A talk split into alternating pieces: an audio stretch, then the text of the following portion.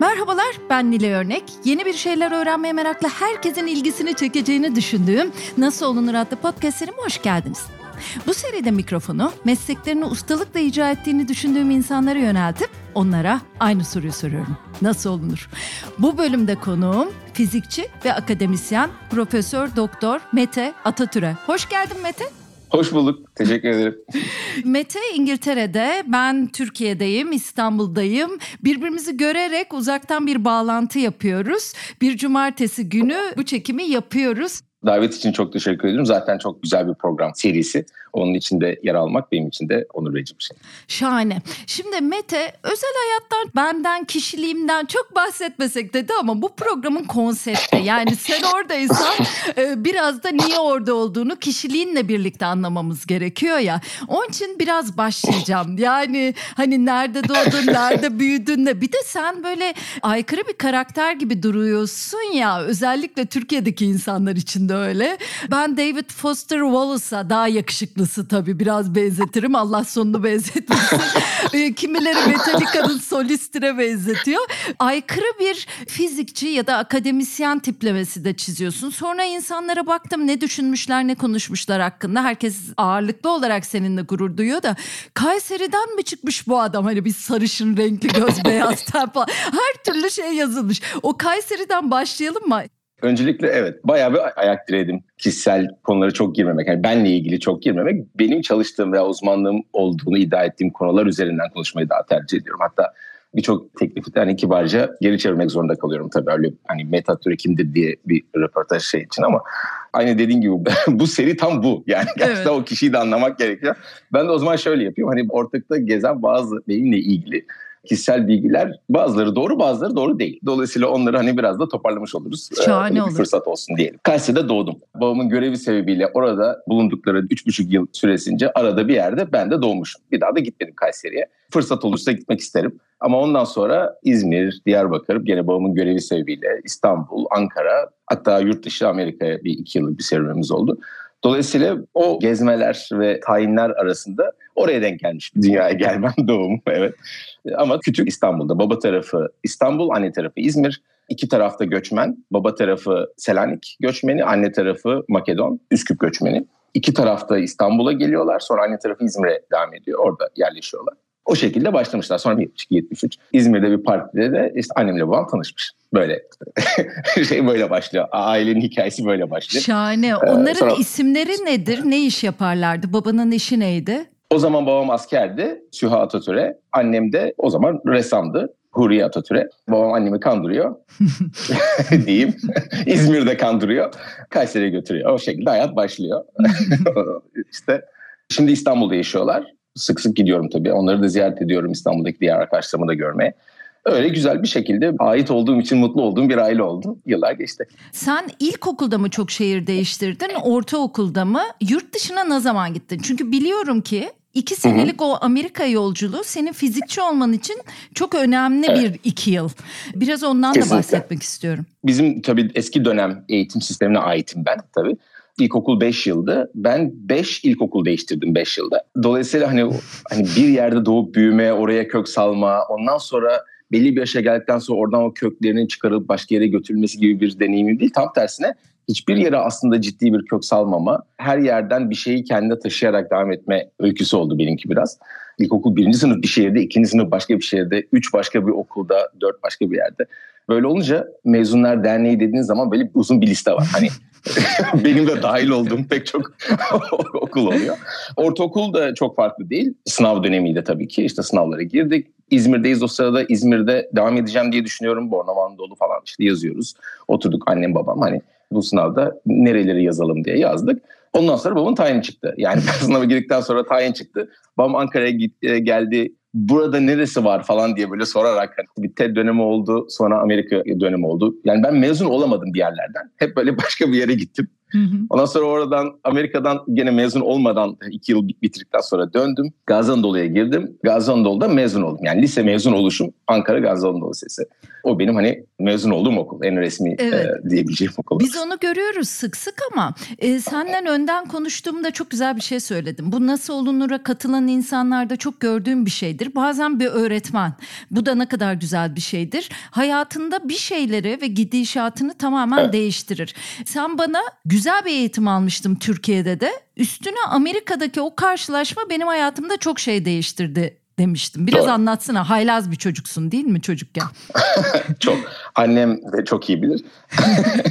yani bu hani şey vardı ve çocuğumuz çok uslu, çok uyuyor falan söz dinliyor. Öyle bir değildim ben. Onun için biraz zorladım bizimkileri. Zorlamışım yani. Ama galiba biraz o iyi bir şey diyeyim. Hani o çocuğun biraz zorlaması iyi bir şey bir yandan.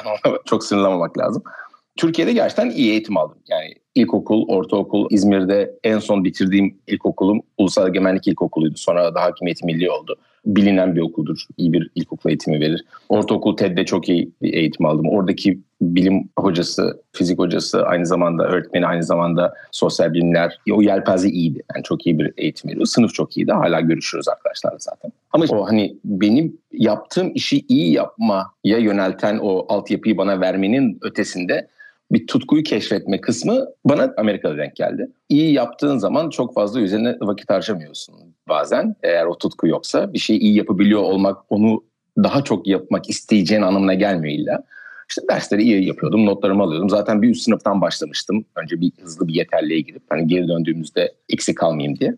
Gerçekten böyle sınıfın biraz arkasında oturan, daha eğlenceli arkadaşlarla takılan biriydim.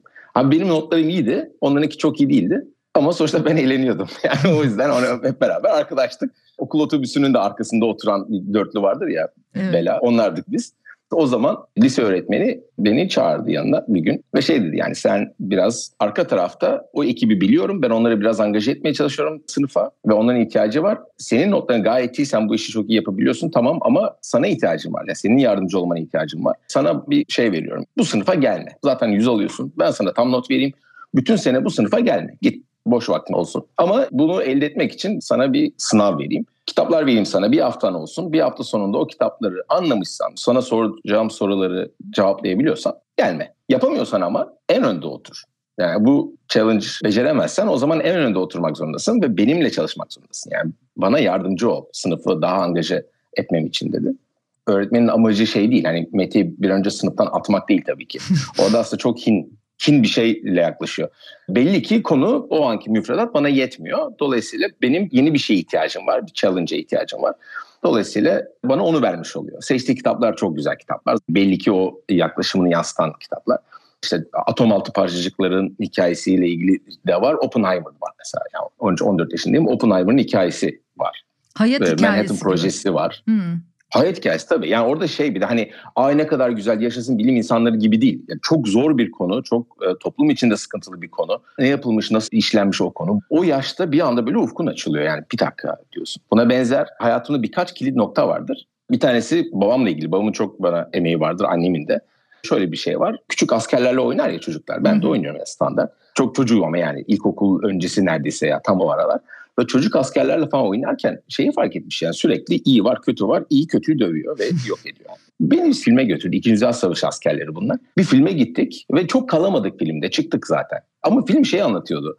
İşte Alman askerlerinin Rus cephesinde ne kadar zorlu bir ortamda ölmeleri falan hani işte, yani orada insan faktörünü indiriyor. O, o bir kişi köyünden alınmış askeri bir cepheye karda kışta bir yere gönderilmiş falan. Orada onu göstermek istedi bana anladığım kadarıyla. Ondan sonra ben oynayamıyorum o şekilde artık yani iyiler kötüleri vurdu her şey güzel. Bu, bu şekilde oynayamamaya başladım askerlerle. Herkes mutsuz, herkes kötü bir süreç yaşıyor. O savaşın kendisi kötü. İyi kötü arasında o evet, kadar keskin şey çizgiler yok. Ya, evet bu bunu niye vuruyor sorusunu o yaşta sormaya başlıyorsun falan.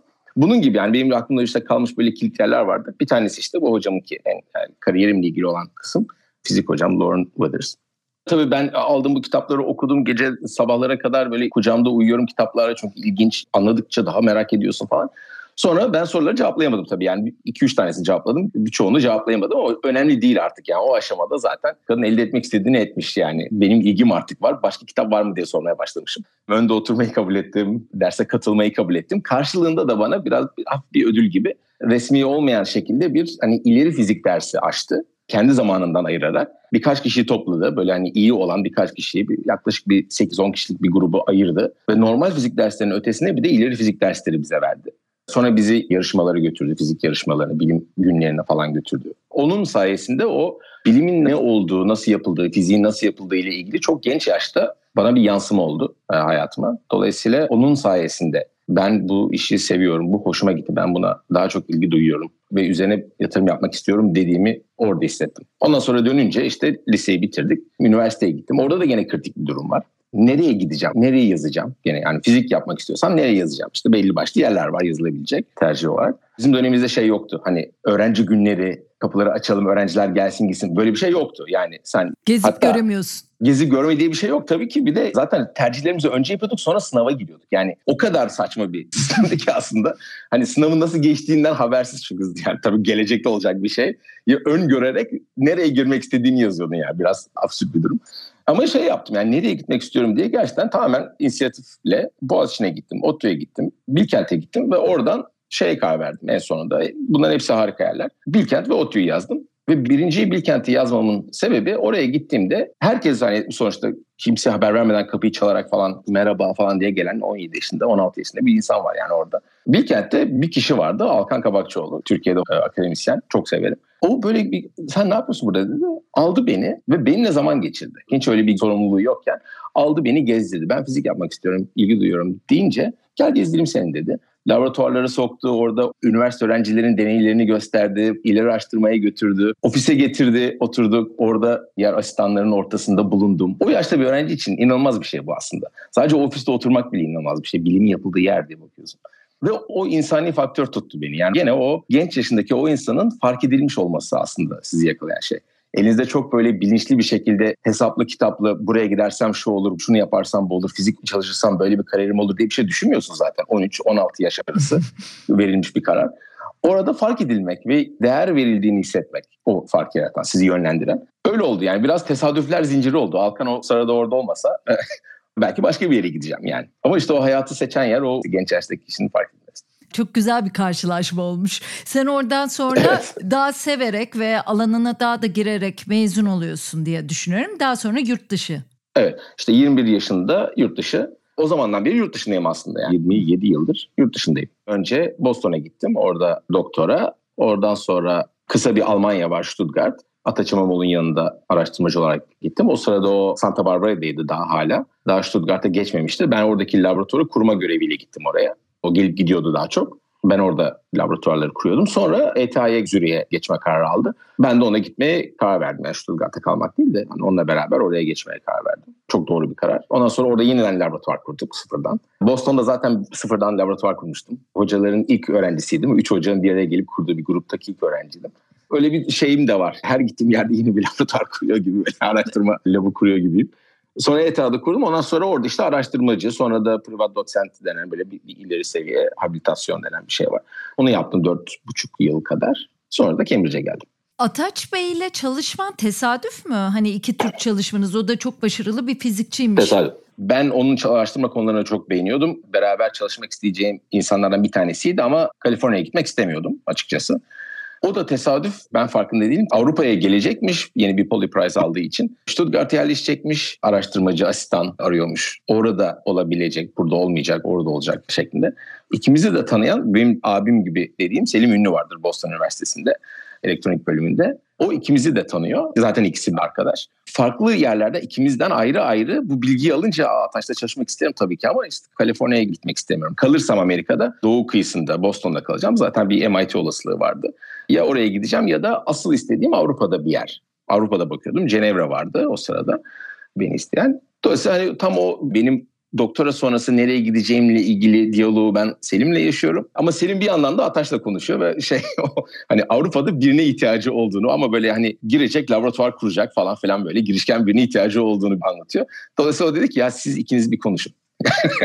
Sen çekinme sor diye. O şekilde başladım. Harika oldu yani ona çok minnettarım Ataç'a. Şuna da bakıyoruz ya bir bilim insanı nasıl olunur? Şimdi bütün bu anlattıklarından bir dünya vatandaşı olmayı anlıyorum değil mi aslında? Hemen şu son anlattıklarından özellikle daha sonra daha da açarız ama bir dolu bileşeni var aslında bunun ama işte. Avrupa, Amerika orada oluyorsun, burada oluyorsun. Peki laboratuvar kurmak ne demek? Bir onu sorayım. Bir de senin Cambridge Üniversitesi fizik bölümünün laboratuvarında, Cavendish laboratuvarında bölüm başkanı olman asım bayrakları durumu yarattı ya Türkiye'de. Ve biz çok sevindik ama aslında o ne demek çok bilmiyoruz ama bir şeyin başkanı oldu ve hani bir milli duygular ayağa kalkıyor. Yani ne bileyim birlik ve beraberliğe çok ihtiyacımız olan şu günlerde bilimde bir, bir sevinç yaşamak herhalde bize de gurur verdi ama o laboratuvar nedir? Yayından önce de sana sordum ya ya bu Cambridge Üniversitesi fizik fizik bölümünün adı mı aslında diye sen biraz bize o laboratuvarı ve laboratuvar kurmak ne demek? Onu da anlatır mısın? Sen bir takım mı kuruyorsun? Önce laboratuvar kurmak kısmını anlatayım. Deneysel bir grupsa eğer deneyleri yaptığımız bir ortamımız var, mekanımız var. Orada işte ekipmanlar var, o odalar zinciri ona özel inşa ediliyor zaten. İşte ısısı, nemi, şuyu bu yani o ortamın hani çok teknik bir e, ortam olması gerekiyor. İşin o kısmında da hani ilk baştaki o design kısmında da bulundum Stuttgart'ta biraz. Ama genelde hani lab kurma dediğimiz zaman işte ekipman alımı, doğru bir deney düzenini kurabilme. Bunlar genelde büyük odalar dolusu ekipman demek oluyor. Hepsinin birbirleri e, geçişi söz konusu falan. Yani büyük bir deney yapabilmek için, yapmak istediklerinizi yapabilmek için gereken ekipmanı bir araya getirmek, kurmak, inşa etmek, o laboratuvarı inşa etmek aslında. Onun da herhalde bir uzmanlığı var diye düşünüyorum değil mi? Hani ben bir şef ve mutfağa benzeteyim değil hmm. mi? Yani her evet. şefin ayrı bir mutfağı var. Mesela şu kadar tencere alalım, ben tezgah şu kadar boy isterim, şu kadar insanla çalışırım gibi. Onda da öyle bir durum var herhalde. Bir de bunu teknik olarak bilen kurucular da vardır diye düşündüm sen söylerken. Bazı alanlar eğer çok fazla enstitünün bir arada yapması gerekiyor CERN falan gibi hani böyle hmm. E, parçacık fiziği e, alanında veya büyük teleskoplarda, radyo teleskoplarında falan teknik kişiler bunda daha hakim oluyor bu konulara. Bizim alanımız yoğun madde fiziği, kuantum fiziği, optik, lazerler falan daha hani tek hocanın kendi grubuyla yaptığı çalışmalar hmm. olarak işbirliği yapsalar bile hani herkesin kendi level'ının olduğu durumlarda direkt siz yapıyorsunuz. Yani bundan ben sorumluyum. Şey gibi yani benim bir mutfağım var, şef de benim, alan da benim, hmm. yapan da benim. Bir ekibim varsa onlarla beraber yapıyoruz ama bir delegasyon yok yani sonuçta o labı beraber kuruyoruz. Hangi ekipmanı alacağımızda biz özelliklerine bakıp gerektiğinde şirketlerle görüşüp peki bunun şu limitte şu mu oluyor, bu şöyle denersem çalışır mı diye konuşuyoruz ve bazen şirketlerden daha iyi bildiğimiz oluyor onların cihazlarını. Nerede çalışıyoruz? Çünkü sadece şeyden de hani ne diyelim hani getir.com'dan böyle ekipmanı getirtip ondan sonra e, kurduğunuz zaman çok dünya ile yarışabilecek şekilde araştırmayı pat diye yapamıyorsunuz. Bir farkınız olması gerekiyor. Onun için her ekipmanı, her yaklaşımı, her kurduğunuz düzeneğin içinde biraz sizden de bir şey olması gerekiyor. Biraz onu zorlamanız gerekiyor ki hani standart parayı basınca pıt diye kurulabilecek bir laboratuvar olmasın. Biraz daha ileri gitmiş olsun. Sizden de bir şey katılmış olsun. Lab kurma kısmı bu. Eğer hocaysanız lab kurmanın içine tabii ekip kurma da var. Laboratuvarım dediğim zaman işte benim de bana ait bir laboratuvarım var. İşte 25 kişilik bir ekibim var. Onlarla beraber çalışıyoruz. Doktor öğrencileri var, doktora sonrası araştırmacılar var, arada ziyaretçiler var, master öğrencileri oluyor falan. İşte bu şekilde beraber o araştırmaların yaptığımız yer laboratuvar. Cavendish laboratuvarı dediğimiz zaman bu tabii laboratuvar deyince hani tek bir laboratuvar varmış gibi düşünülüyor. Bu böyle değil. Fizik bölümünün kendisi aslında Cavendish laboratuvarı. Ve çıkış itibariyle baktığımızda, geçmişe baktığımızda doğa bilimler, fizik diye böyle çok ayrı bir yer yok. Aslında bir dal yok. Doğa bilimleri diye geçiyor. Ve doğa bilimleri de matematik bölümünde işleniyor aslında. Tarihsel olarak baktığınızda. Cambridge bazında konuştuğumda da böyle. Dolayısıyla işin matematiğini anlarsak doğayı anlarız denen deterministik bir yapı var. Deneye çok gerek yok denen bir deterministik yapı var. 16, 17 hatta 18. yüzyıllarda böyle geliyor. Hani bölüm kavramının olmadığı kolejlerin ve kolejler içinde verilen eğitimin dalları diye kavramlar var. Ve şeyle başlıyor. Bu deneylerin daha çok ihtiyacımız olduğu, daha çok deneysel araştırma yapılması gerektiği, bilimin ilerlemesi, fiziğin ilerlemesi için deneyin mecbur olduğu alanlara girdiğimizde artık o gelişme seviyesine vardığımızda Lord Cavendish böyle bir fonlama yapıyor Cambridge Üniversitesi'nde bir laboratuvar kurmak için. Başına da elektromanyetiğin babası Maxwell'ı getiriyorlar. profesör olarak ve ilk deneysel profesör olarak Maxwell geliyor ki kendisi aslında deneysel değil, teorik bir insan ama o laboratuvarın başına geliyor ve o ve fizik bölümü kavramı yokken kendi başına o kolej sisteminden var olan üniversite yapısından farklı böyle bir enstitü gibi e, bir laboratuvar olarak kendi başına duruyor. 150. yılını kutlayacağız önümüzdeki bu Haziran'dan itibaren. Ve 150 yıldır böyle devam ediyor. Sonra arada bir yerde işte modernleştikçe üniversite kavramı, üniversite yapısı, bölüm kavramı ortaya çıkmaya başlıyor. Departman kavramı ortaya çıkmaya başlıyor.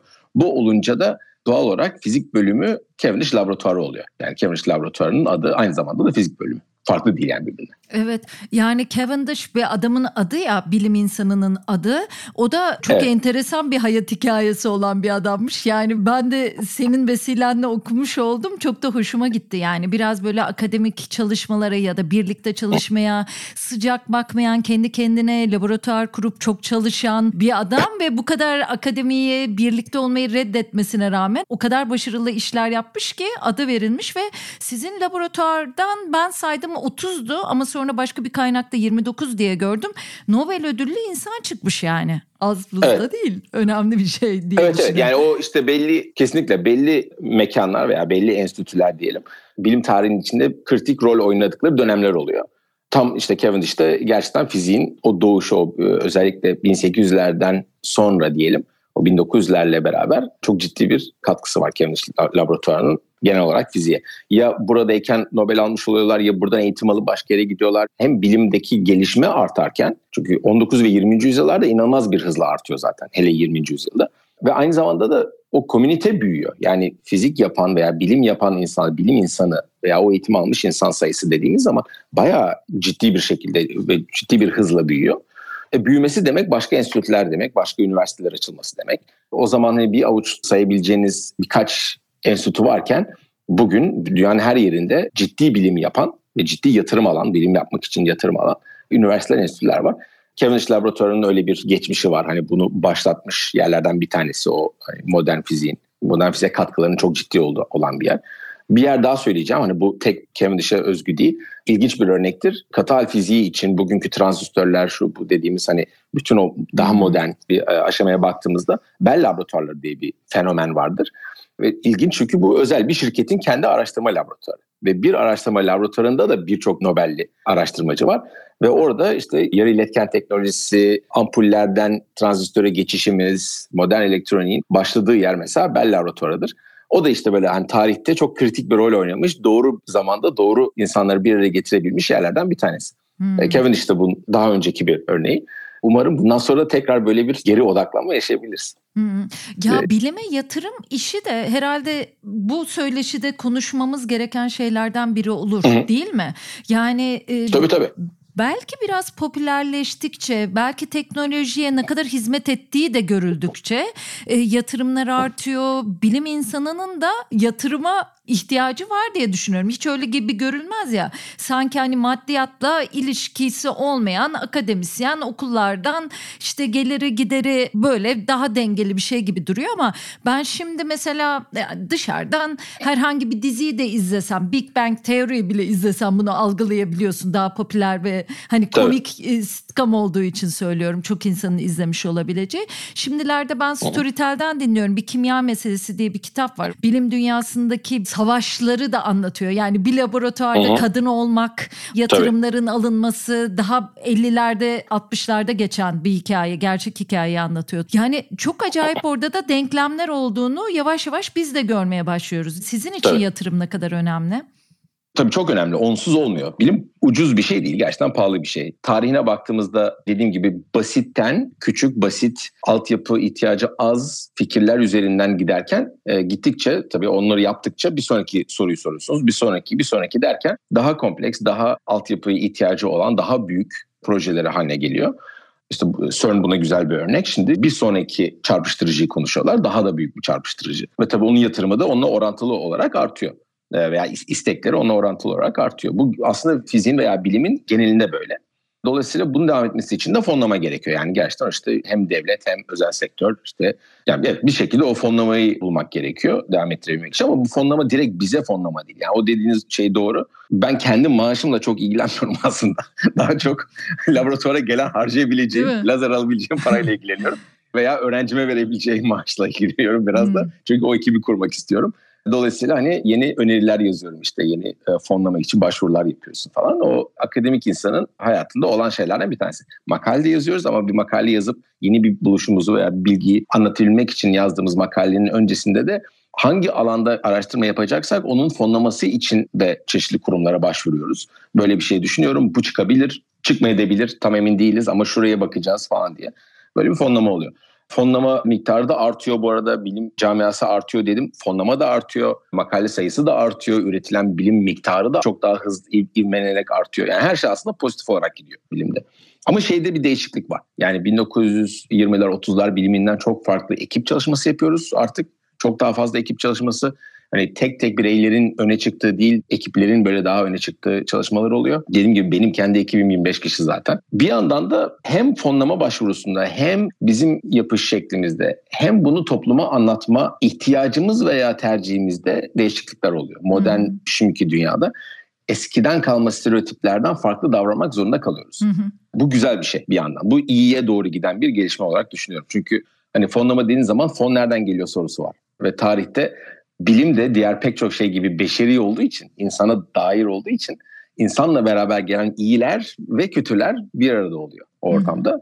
Şimdi daha iyi bir yerde olduğumuzu ve en azından daha iyi bir yere doğru gittiğimizi düşünüyorum. Yaptığımız bilimin anlaşılabilir olması gerektiğini farkındayız artık. Hmm. Birey olarak, kişi olarak siz ben gidip de toplumla konuşacağım ve yaptığım bilimi onlara anlatacağım demek zorunda değilsiniz bir birey olarak. Çünkü herkes bunu yapmak zorunda değil bu şekilde.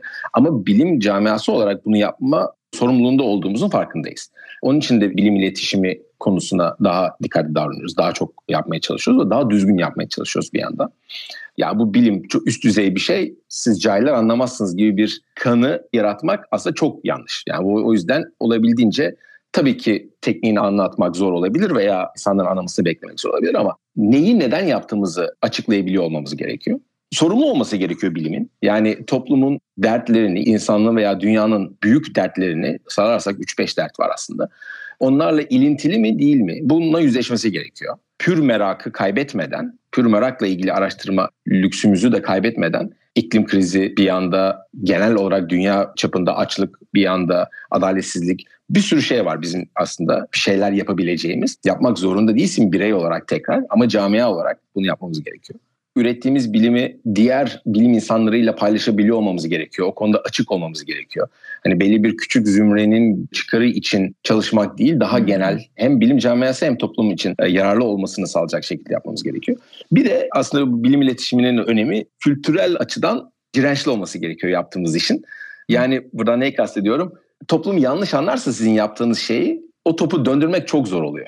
Dolayısıyla baştan aktif bir şekilde düzgün anlatmaya çalışırsanız ve dürüst bir şekilde anlatmaya çalışırsanız o zaman biraz daha en azından bir şansınız oluyor. Bu artık Covid'de bile oldu. İşte hani ne kadar hızlı aşı üretildi. Bunda bir kinlik var deyip aşı olmayan çok insan vardı mesela aslında 1960'lardan gelen bir araştırma hmm.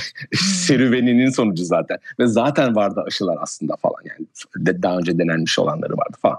Yani işte o iletişimi yapmadığınız zaman işte genetiği oynanmış gıda konusunda çok bilim insanlarının hatası oldu. İletişim konusunda soğuk füzyon konusunda çok büyük hatalar oldu falan filan. Dolayısıyla onlardan biraz örnek alarak hani düzgün iletişimi yaparsak o zaman toplum da o bilime mesafeli kalmak istemez, adapte olmak ister. Dolayısıyla şu anki bilimde sadece ben işime bakarım, sadece merak ettiğim o araştırma konusuna bakarım, geri kalan hiçbir şeyle ilgilenmem demiyoruz cami olarak, topluluk olarak. Hmm. İşte o toplumla daha angaja olma halimiz var. Biz önden konuşurken de sana söylemiştim ya benim nasıl olunurdan çıkardığım derslerden biri bir işi iyi yapıyorsanız o iş teknik bir iş de olabilir pek çok insana göre çok teknik görünen de bir iş olabilir. Lütfen onu asgari düzeyde anlatabilir olun. Anlatmayı da kendinize bir misyon edinin. Yoksa sizden işi daha kötü ya da daha üstün körü yapan biri daha popüler olup anlatmaya başlıyor. Sonra sen kendi işinin acemisi gibi kalıyorsun. Çünkü o söylem popüler oluyor ve bizler popüler olana her şeyi sormaya başlıyoruz. Siyaseti de ona soruyoruz, ekonomiyi de soruyoruz. Hangi filmi evet. beğeneceğimizi de onu soruyoruz. Öyle de durumlar da olabiliyor diye düşünüyorum. Yani sizlerin anladığım kadarıyla bilim insanı nasıl olunur diyorsak bunların arasına şunu da katalım. Biraz daha sosyalleşmeye ya da yaptığı işi anlatmaya da hazır insanlar olacaklar. Bu yüzdesi değişebilen bir şey olabilir. Bazı insan bunu yüzde on yapar, bazısı yüzde belki yapabiliyorsa 20 yapar ama yapmak da herhalde bu işin gereği diye düşünüyorum. Kesinlikle. Bir de mesela diyorsun ya bir araştırma fonu almak için bir şey yazıyorsun mesela. O iletişimi sen mi kuruyorsun evet. o başvuru için yoksa bu işin de menajerleri olabilir mi? Yani hani işimiz daha kolay olur menajerler olsa tabii. Ee, orada fonlayan TÜBİTAK mesela Türkiye'de TÜBİTAK var, burada EPSRC var, Amerika'da NSF var. Onlar iki türlü çalışıyor genelde. Ya belli bir açık her zaman başvuru kabul ettikleri alanlar var siz aklınıza böyle yeni bir fikir geldiğinde veya bir sonraki yapmak istediğiniz çalışmayı oturup güzel bir şekilde tane tane yazdığınızda, anlattığınızda hem zaten sizin de aslında işinize geliyor bunu yapmak. Her ne kadar şikayet etsek de fon yazma konusunda. Oturtup kafadaki fikirleri böyle kağıda dökmek, onu kendin sınamak önce şu olur bu olmaz kısmına girmek zaten kendi başına aslında güzel bir şey. Hem bir yandan çok heyecanlı olması gerekiyor. Acayip bir fikir falan dememiz gerekiyor. Hem bir yandan da ayakları yere basması gerekiyor. Çünkü o fonlamayla ben işte doktor öğrencisinin geleceğini belirleyecek araştırmayı seçiyor olacağım. En azından baştan ciddi düşünmüş olmam gerekiyor. Bir dakika hani 3 sene sonra Aa, çıkmayacakmış zaten. Biraz düşünsek zaten olmayacakmış olmasın yani o ciddi sınansın. Bir de bu paralar genelde vergilerden gelen para olduğu için destekler. Sorumluyuz da bir yandan. Yani o vergi veren insanlarda da bir sorumluluk var. Bu yeni bir kültür aslında. Eskilerde 20. yüzyılın başlarında böyle bir kültür yok tabii. Dolayısıyla o fonlamayı yazmak, başvurusunu yazmanın kendisi bir aşama. Yani başvuruyorsunuz ondan sonra o değerlendirme hakemlere gidiyor, değerlendiriliyor falan. En sonunda fon çıkıyor veya çıkmıyor. Bir de ikinci bir kategori var. O da eğer doğru bilim politikası yürütüyorsanız ve sizin bilim camianız da devletin unsurlarıyla veya diğer unsurlarla beraber çalışabiliyorsa o zaman ortak bir şekilde önceden bir konuyu tespit ediyorsunuz. Bu konuya bizim ciddi çalışmamız gerekiyor ve odaklanıp gereken bilimi ve hatta akabinde o teknolojiyi geliştirmemiz gerekiyor diyorsunuz. O zaman işte başlıklı alanı önceden belirlenmiş anonslar oluyor. İşte şu konuda şu kadar bütçe ayıracağız. Araştırmak isteyenler başvursun. Biz yine fon başvurusu hazırlayıp yolluyoruz. Ama orada konular belirlenmiş oluyor. İşte iklim krizi bir tanesi örneğin. Sürdürülebilir enerji bir tanesi. Ama bu konuların nasıl seçileceğini gene o bilim insanlarının aynı daha önce dediğimiz gibi toplumla iletişim kısmıyla mümkün. Hem toplum hem de işte işin devlet kısmı veya o fonları veren kurumlarla sağlıklı bir iletişim halinde olmamız için gerekiyor. Sadece oturduğumuz laboratuvarda yapamıyoruz bunu. Sen spesifik olarak hangi alanda çalışıyorsun fizikte? En büyük yaptığım çalışmaları kapsayan şey yoğun madde fiziği. Bunun içinde kuantum optik ve kuantum fiziği üzerine çalışıyorum. Ve kuantum fiziğinin teknolojilere geçişi aşamasındaki yapılması gereken işleri yapmaya çalışıyoruz. Kuantum optikten kastım da işte ışığın kuantum fiziksel, kuantum mekaniksel özellikleri ve bunları gene e, uygulanabilir hale getirip bir sonraki jenerasyon teknolojide kullanıp kullanmayacağını anlamaya çalışıyoruz. Bir yandan da temel bilim olarak devam ediyor tabii ki. Peki sen 2020 yılında Thomas Young madalyası kazandın. Onu yine bu çalışmalarınla mı kazandın? Tek bir makaleden kaynaklı bir ödül değildi o. Thomas Young zaten ışık üzerine çok büyük etkiler olmuş bir araştırmacı. Dolayısıyla onun adına verilen ödül de hani ışık üzerine çalışmalar yapmış olan insanlara veriliyor genelde. Ve genelde de tek bir makale veya tek bir konu değil hani genel olarak ışık üzerinde katkıların olması ile ilgili. Benim de uzun bir süredir zaten doktoram dahil konum hep ışık. Işık üzerine gidiyor ve kuantum özellikleri ışığın. Işıkta kuantum dolanıklık var. Işığın kendi özellikleri işte bu 2015'te biraz daha Türkiye'de ses getiren veya insanların tanıdığı makalemiz var. Sıkıştırılan ışık kavramı falan. Bu gibi şeyler biraz uçuk bir kavramdır ama bütün bunların hepsine toplu olarak böyle verilen bir ödül. Bu arada o ses getiren dediğin şu ışık seviyesinin gürültülü ölçümü denilen şey evet. ve seni işte Türk evet, Einstein... Kimse ne olduğunu bilmiyor tabii. Evet. Bence Onu ne... orada doğrulayalım. Teyit Ork yani bu konuyu ele almış ve doğrusu nedir diye. Değil mi? Çünkü ya evet. Einstein'le ilgin ne senin? bu, bu yok, durum Einstein falan yok. ya bizim... Çok sonra çıkmış bir şey ya. bildiğimiz bazı klişeler var ya fizik ve bilim hakkında hepsini sana yüklemişiz evet. de seni övmüşüz gibi. Aslında övülecek bir durum var da sen de sanki bir dakika tamam da yanlış bir şeylerle övüyorsunuz gibi bir hani neredeyse açıklaman evet, biraz, var. Biraz açıklasana ne oldu orada? Ya tabii orada ben bayağı depresyona falan girdim. Yani herkesi düzeltmeye çalıştım. Hayır aslında öyle değil falan diye fizikçi olarak her yanlış yazanı düzeltmeye çalıştığım bir dönem vardı. Baktım önüne geçilmiyor yani hiçbir şekilde. Viral olan bir şeyin önüne geçmek çok zor gerçekten. Ondan sonra işte daha böyle söyleşilerde falan biraz daha anlatmaya çalıştım tabii ki e, durumu. Oradaki gürültü sesten kastımız gerçekten bir audio ses değil. İngilizcesi noise, Türkçe hmm. hani gürültü olarak geçiliyor. Orada ses diye geçilmiş yanlışlıkla noise. Yüksek ses gibi geçilmiş. Dolayısıyla hani sesle bir ilgisi yok. Işığın kendi belirsizliğinin daha daraltılması ile ilgili çok özel teknik bir konu. Yani uygulaması falan olduğu için değil, kuantum ışığın diyelim, kuantum özelliklerinin üç tane temel özelliği var. Bu iki tanesi deneysel olarak gözlenmişti, bir tanesi gözlenememişti. Hatta artık ders kitaplarına bu çok küçük gözlemlemesi çok zor bir şey. Dolayısıyla hani gözlemlenemez ama böyle bir özelliği olacağını matematiksel olarak biliyoruz diye ders kitaplarına geçen bir konu. Onu göstermeyi başardık. Deneysel olarak gerçekten orada var olduğunu, böyle bir şeyi kontrol edebildiğimizi gösterdik. O kadar. Yoksa nasıl diyeyim hani oradan yola çıkarak böyle teknolojik başka bir yere falan gidiyor değil. Gerçekten çok temel bilim makalesi olarak o yayınlanmıştı zamanında. Evet mütevazi bir şekilde açıkladı. Bence ya bu kadar da önemsiz bir şey gibi açıklanması beni bile kırdı şu an. özür dilerim.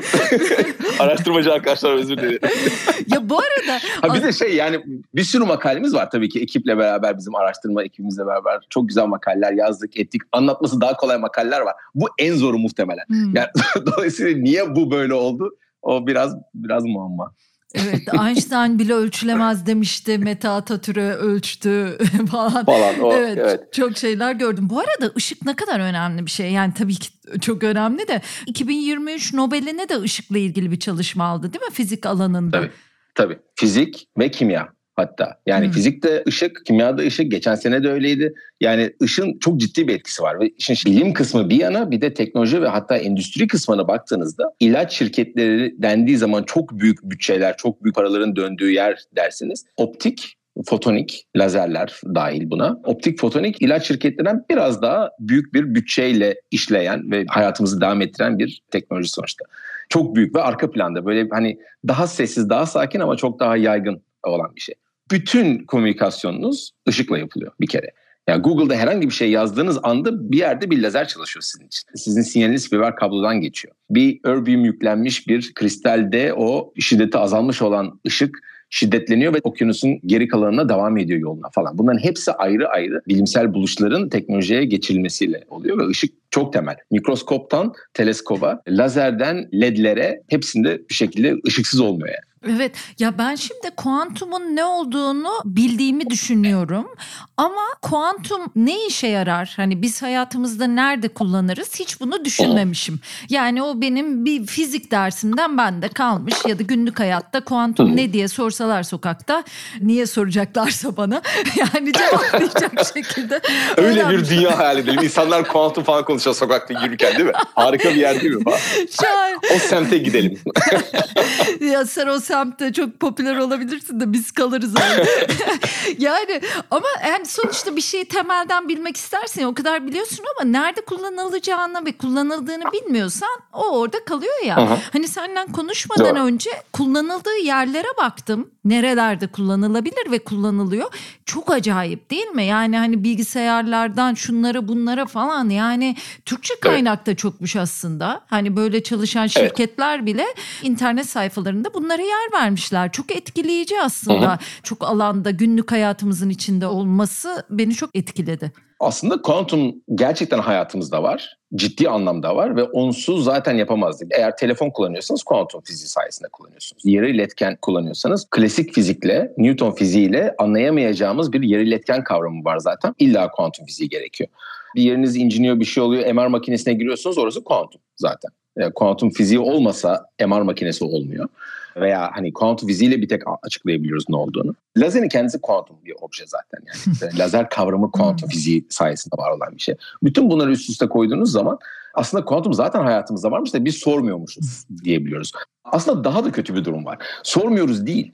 Bir yandan kuantum fiziği bu kadar hayatımızda varken dönemin bilim insanlarının kuantum fiziğini açıklama ile ilgili hep enigmatik, uçuk kaçık, günlük hayatta ilişkisi olmayan, böyle siz anlamazsınız bu çok farklı bir şey gibi böyle bir yaklaşımı olmuş. Her ne kadar bu belki bilmemezlikten de gelen bir hayranlık yaratsa da toplumda hani ne acaba bu kuantum diye işte dediğim gibi enigmatik bir yapı yaratsa da aslında onun özelliklerini anlatmamış oluyoruz ve onun garipliklerine odaklanmış oluyoruz kendi laptopunuza baktığınızda onun nasıl çalıştığı ile ilgili transistör var içinde. Transistör nasıl çalışıyor diye topluma sorduğunuzda gene onu da bilmiyor insanlar. Yani kuantum fiziğinin ne kadar garip olduğunu bilmemize gerek yok aslında. Onun ne gibi hayatımıza bir gelişme getirebileceğini, yenilik getirebileceği konusunda odaklanmak varken. Çünkü diğer konuları da anlatmıyoruz. MR makinesinin nasıl çalıştığını kimse bilmiyor mesela.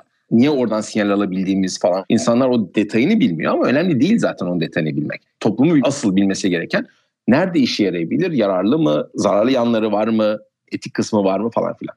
Kuantum fiziğinde dediğim gibi böyle çok kafa uçurucu bir şey falan diye anlattığımız zaman mesafe oluyor bir anda. Hı hı.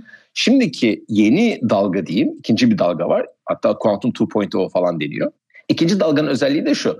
Birinci dalgada kuantum fiziğinin hayatımıza girdiği, girmiş olduğu 20. yüzyıl dalgasında birebir kuantum fiziğinin değişik özelliklerini kullanarak değil, madde içindeki işte elektronun yapısını anlamak için biz kuantum fiziğini kullanıyoruz ama günlük hayatta kullanabileceğimiz cihazlar haline geliyor. Ama aslında o kuantum fiziğin o garip dediğimiz bazı özellikleri, kuantum dolanıklık, süperpozisyon, belirsizlik ilkesi gibi kavramları daha aktif olarak kontrol edip kullanabilirsek daha da büyük avantajlar olur. Bu ikinci dalga bunu yapmaya çalışıyor. Onu da yapabileceğimiz durumlar biraz daha zor. Onun için zorlu bir süreçte ama e, heyecanlı bir şekilde devam ediyoruz. Alanlar dediğimiz zaman kuantum bilgisayarlar var. O en popüler olanı. Bununla beraber sensörler var. Zamanlama ile ilgili yani en iyi zamanı tutan şey şu an bir kuantum bilgisayarı. Siz bugün eğer iPhone'da arkadaşınızla buluşmak için bir kafenin adını yazıyorsanız ve oradaki haritaya gidiyorsanız veya lokasyon atıyorsanız birbirinize bu aslında kuantum fiziği sayesinde. Çünkü o GPS zamanlamasını bir atomik saatten alıyor. Ve atomik saatte sadece o e, Heisenberg belirsizlik ilkesine dayalı ve süperpozisyon ilkesine dayalı bir atomik geçişle bir ytterbium atomunun geçişleriyle ilgili şu o zamanlamayı alıyor. Yani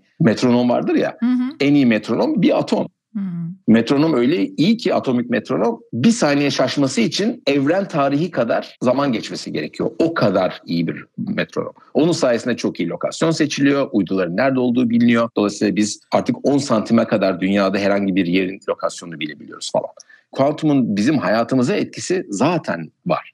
Sensörler olarak timing dediğimiz bu hani işte kuantum saat kavramı simülasyon kavramı giriyor işin içine. Deneme yanılma yoluyla kimyasal tepkimelerden çıkan insanlığa yararlı olabilecek hem ilaç hem yeni malzeme üretimi yerine tam tersini sorabiliyoruz. İşte en iyi karbon tutabilecek malzeme nedir ki sürdürebilir bir dünyamız olsun sorusunun cevabını bilmiyoruz.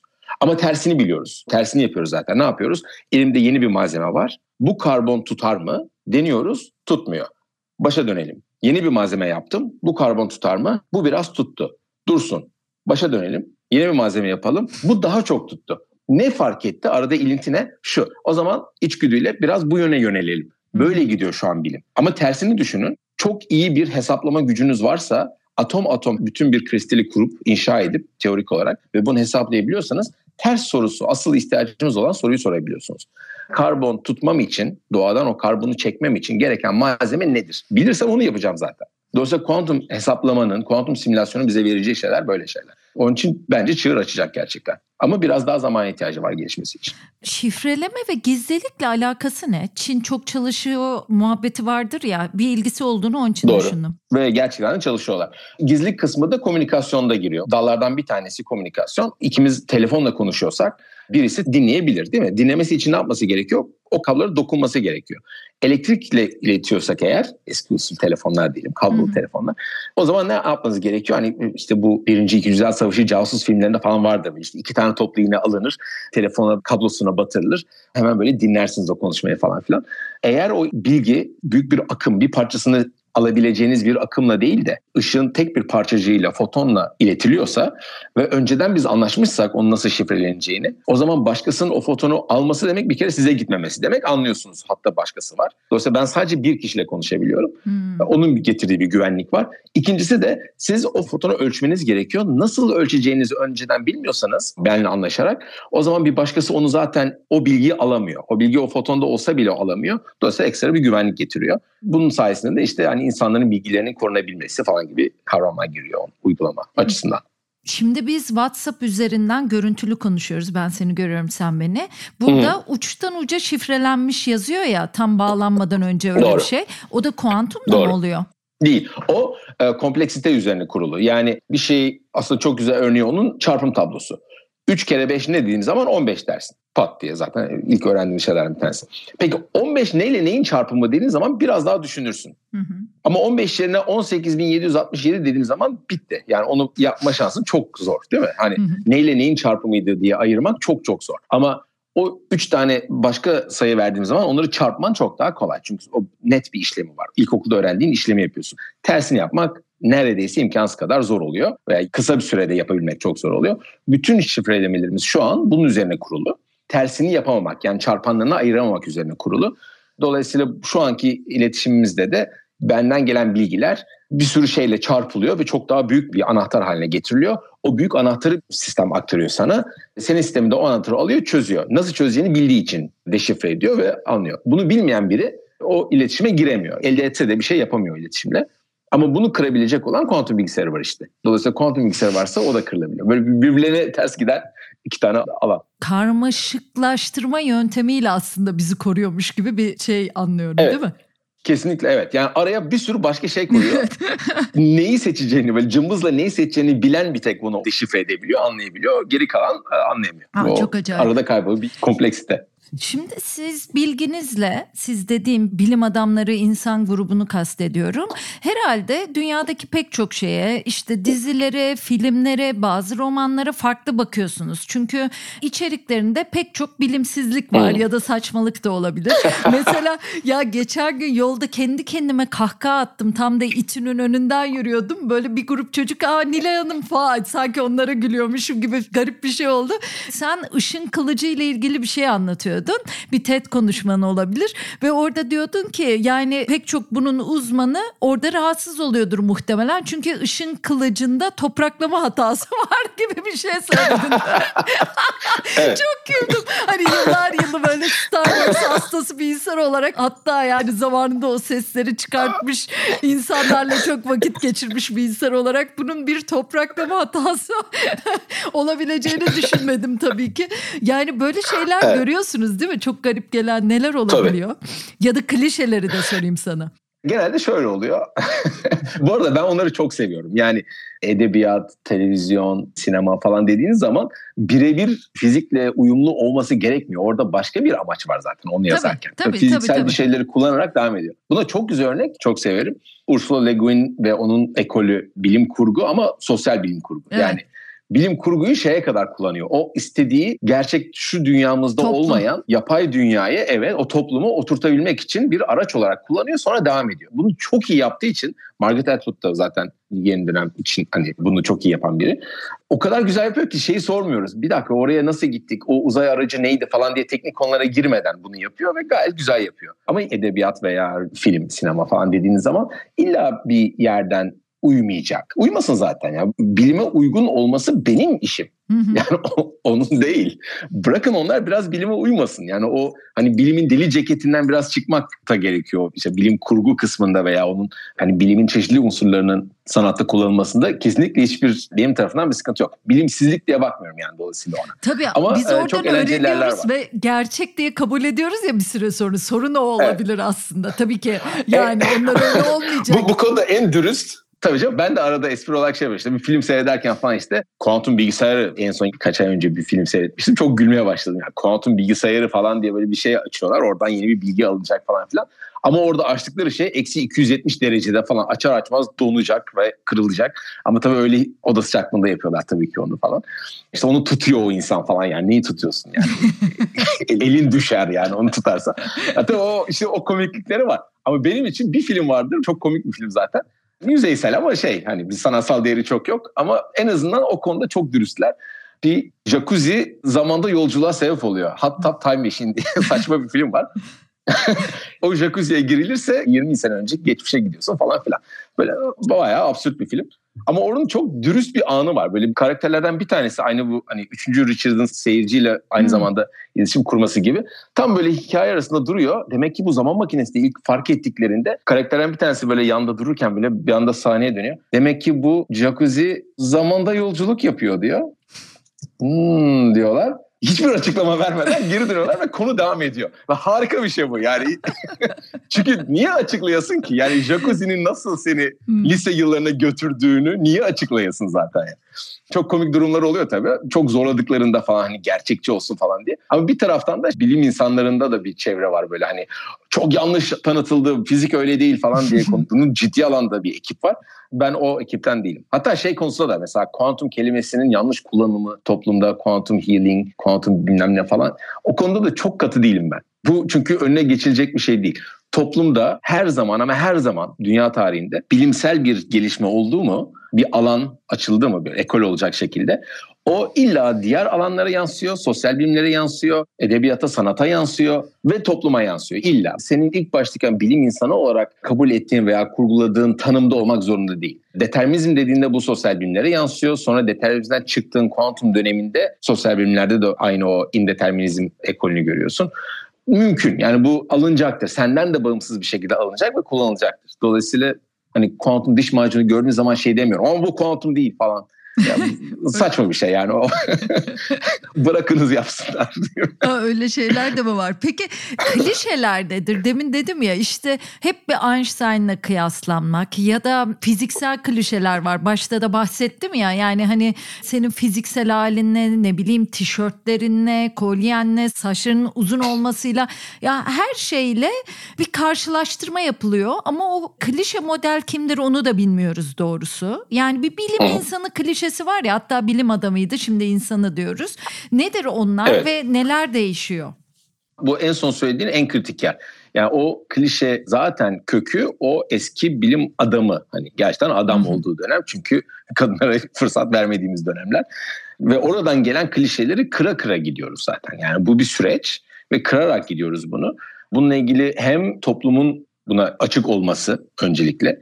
İkincisi de yani toplumun zaten gelişiyor olmasının bilime yansıması var. Bir meslek grubu olarak baktığınız zaman toplumda eğer böyle bir gelişme olmuyorsa bilimde de olmayacaktır. Sonuçta gene beşeri bir şey yani insani bir şey. Ama bir yandan da bilim insanlarının bir dakika ya bizim geçmişimiz bu konuda çok iyi değil. Biraz daha bir şeyler yapmamız gerekiyor dediğimiz bir süreçten geçiyoruz 1960'lardan beri değil 70'lerden beri. Dolayısıyla yani bu tam doğru zaman bunları kırmak, bu klişeleri kırmak için. Çok çalışmalar yapılmıştı 80'lerde 90'larda özellikle. Hani bilim insanı profili nedir dediğiniz zaman hatta benim çok sevdiğim bir çalışma vardır Fermi Laboratuvarı'nın yaptığı. Ortaokul öğrencilerini alıyorlar böyle hani onları gezdirme falan için ama öncesinde hemen oturtuyorlar hiçbir şeye başlamadan kafanızdaki bilim insanını çizin diyorlar. Mekanını çizin, ortamını çizin falan diyorlar ve neredeyse tamamı erkek çiziyor.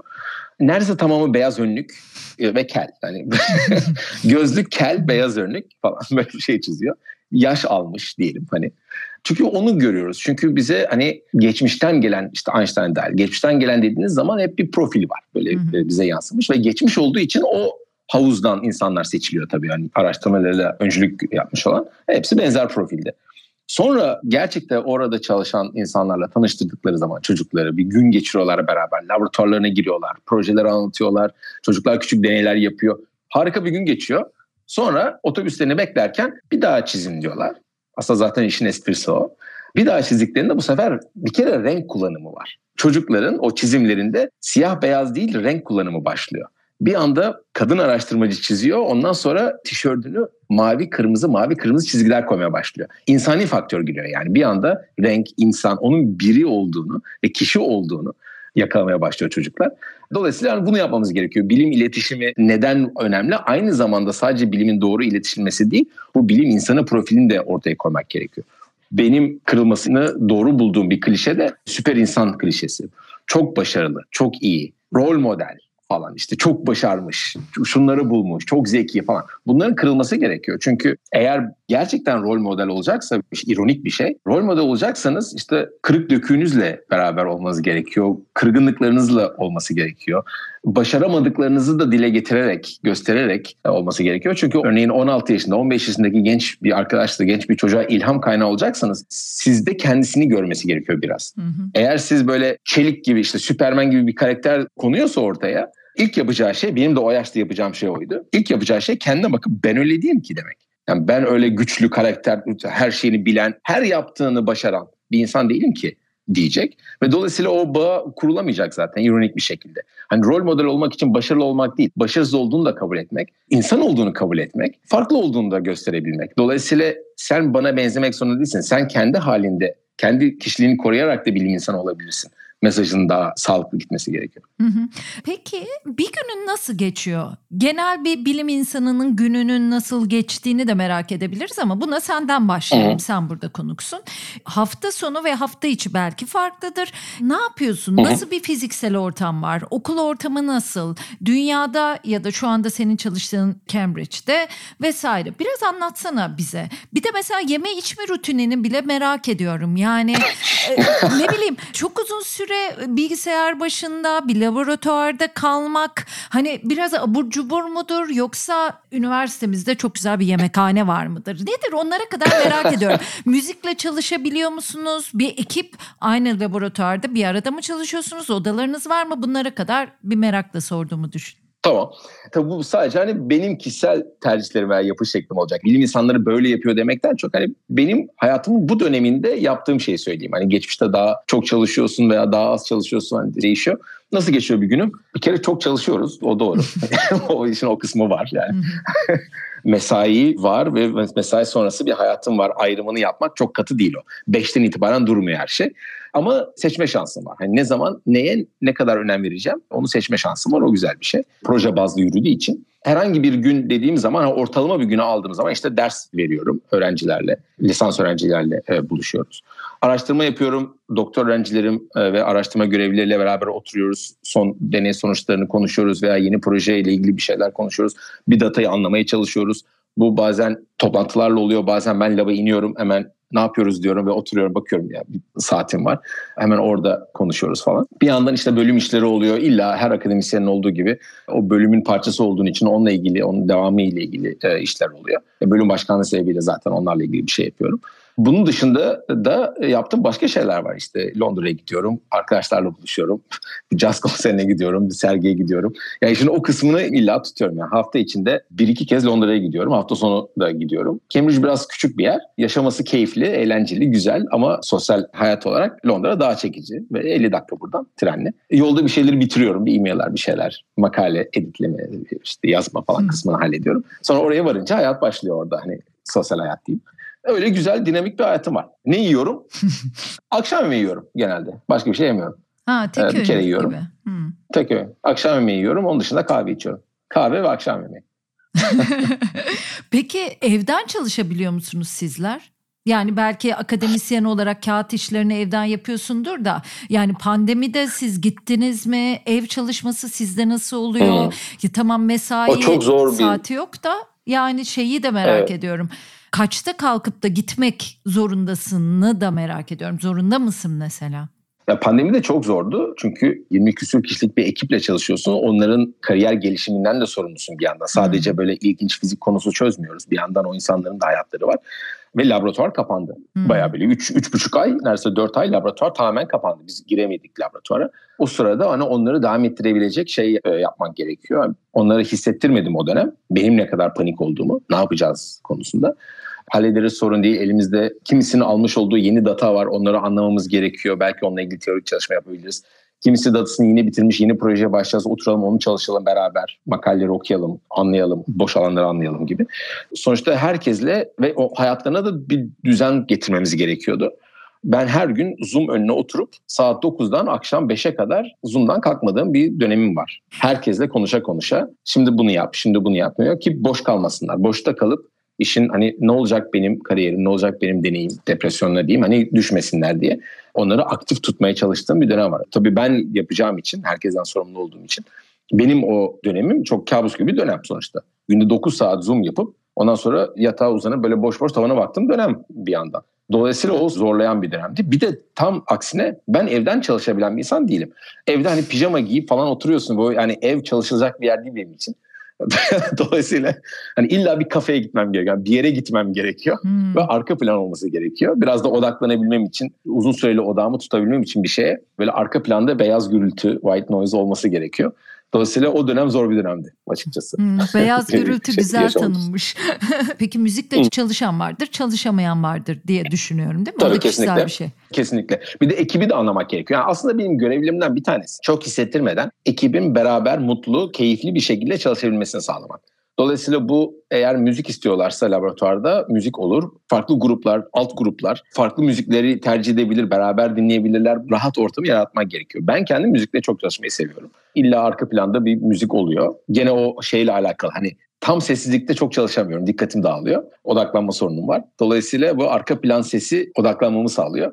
Bir de zaten müziği çok seviyorum. Dolayısıyla illa bir şey dinlemek istiyorum yani hmm. arka planda. Mutlaka bir şey oluyor. Peki zaman kavramını da merak ediyorum. Muhtemelen bir bilim insanı için zaman kavramıyla benim için zaman kavramı farklı. Ben mesela her şeyi hızlı yapmak isteyen, hızlı konuşan, hızlı hareket eden bir insanım. Hızlı sonuç görmeyi de işte de severim. Çoğumuz da severiz ama yaptığım işte de sabırlı olmayı da severim. Yani bu kayıtlar mesela 2-3 saat sürer, günlerce editi sürer, yapılması sürer. Orada birden bir sabra bürünürüm. Nasıl olur onu da bilmiyorum. Yani benim gibi sabırsız bir insan Nasıl hmm. zamana karşı daha anlayışlı olur birden? Bu da bana enteresan gelir. Şimdi sizler bilim insanları olarak deniyorsunuz, yanılıyorsunuz. Bir yaptığınız bir ömür boyunca bir sonuca da ulaşmayabilir. Hani bir yere mutlaka Doğru. geliyordur ama böyle pozitif bir sonucunu göremediğiniz durumlar da vardır. Ya hayat boyu uğraşmışsın olmuyor. Çok, çok tabii. İşte o anlayışınızı, o sabrın nereden geldiğini de merak ediyorum. Zaten yani o sabır çok yoksa bu işi yapmak zorlaşıyor. Yani bu işi iyi yapabilmek için uzun soluklu planlama da gerekiyor. İşte fon gerekiyorsa eğer yeni bir cihaz almanız gerekiyorsa veya yeni bir öğrenci almanız, öğrenci maaşını bulmanız gerekiyorsa başvurudan o paranın gelmesine bir yıl sürüyor zaten. Yani dolayısıyla ve gelip gelmeyeceği belli değil. Yani böyle bir belirsizlik içinde ama sabırla devam etmeniz gerekiyor. Çok tedirgin bir durum aslında. Yani Mesela şu an bizim laboratuvar çok iyi fonlanmış, iyi bir laboratuvar, güzel. Ama 3 sene sonra fonumuz yok, sıfır mesela. yani bunu, bunun bilgisi bile bazen insanı uyandırıyor uykudan. Yani 3 sene sonraki parayı şimdiden düşünmeye başlamam gerekiyor ki 20 küsür kişinin parası, maaşı, şu buyu, laboratuvarda ihtiyaç duyacakları aletler, cihazlar, sıvı nitrojen, sıvı helyum bunların hepsinin gideri var falan. Onların sürekli o tedariğini sağlamanız gerekiyor bir yandan. Ya bir yandan yeni bir projeye giriyorsunuz. Şimdi bilim kısmı hani bilimi devam ettirebilmenin dışında bir de bir bilim yaptığımız işin zaten aldığı bir zaman var uzun bir süre çalışıyorsunuz belli bir sonuca varana kadar laboratuvarda bir sinyal olsun diye ekranda göreceğiniz bir sinyal. O sinyale gelene kadar siz 2 yıldır 3 yıldır bu işi yoğun yoğun çalışıyorsunuzdur muhtemelen. Oraya vardığınızda o sinyali gördüğünüzde de gene işte gördük bitti dememeniz gerekiyor. İkinci safa başlıyor. O da sabır gerektiriyor. Yanlış olabilir mi? Bu gördüğüm sinyal gerçekten 2 yıldır, 3 yıldır hayal ettiğim sinyal mi yoksa yanlış olabilir mi diye yanlışlama sürecine giriyorsunuz. Bir de onu geçirmeniz gerekiyor. Çok emin olmanız gerekiyor çünkü gördüğünüz şeyden yanlış bir şey olmasın diye. Dolayısıyla sürekli bir uzun solukluluk var ama her adımı zaman kaybetmeden atmanız gerekiyor. Yani ikisi beraber geliyor işte bizde mecburen.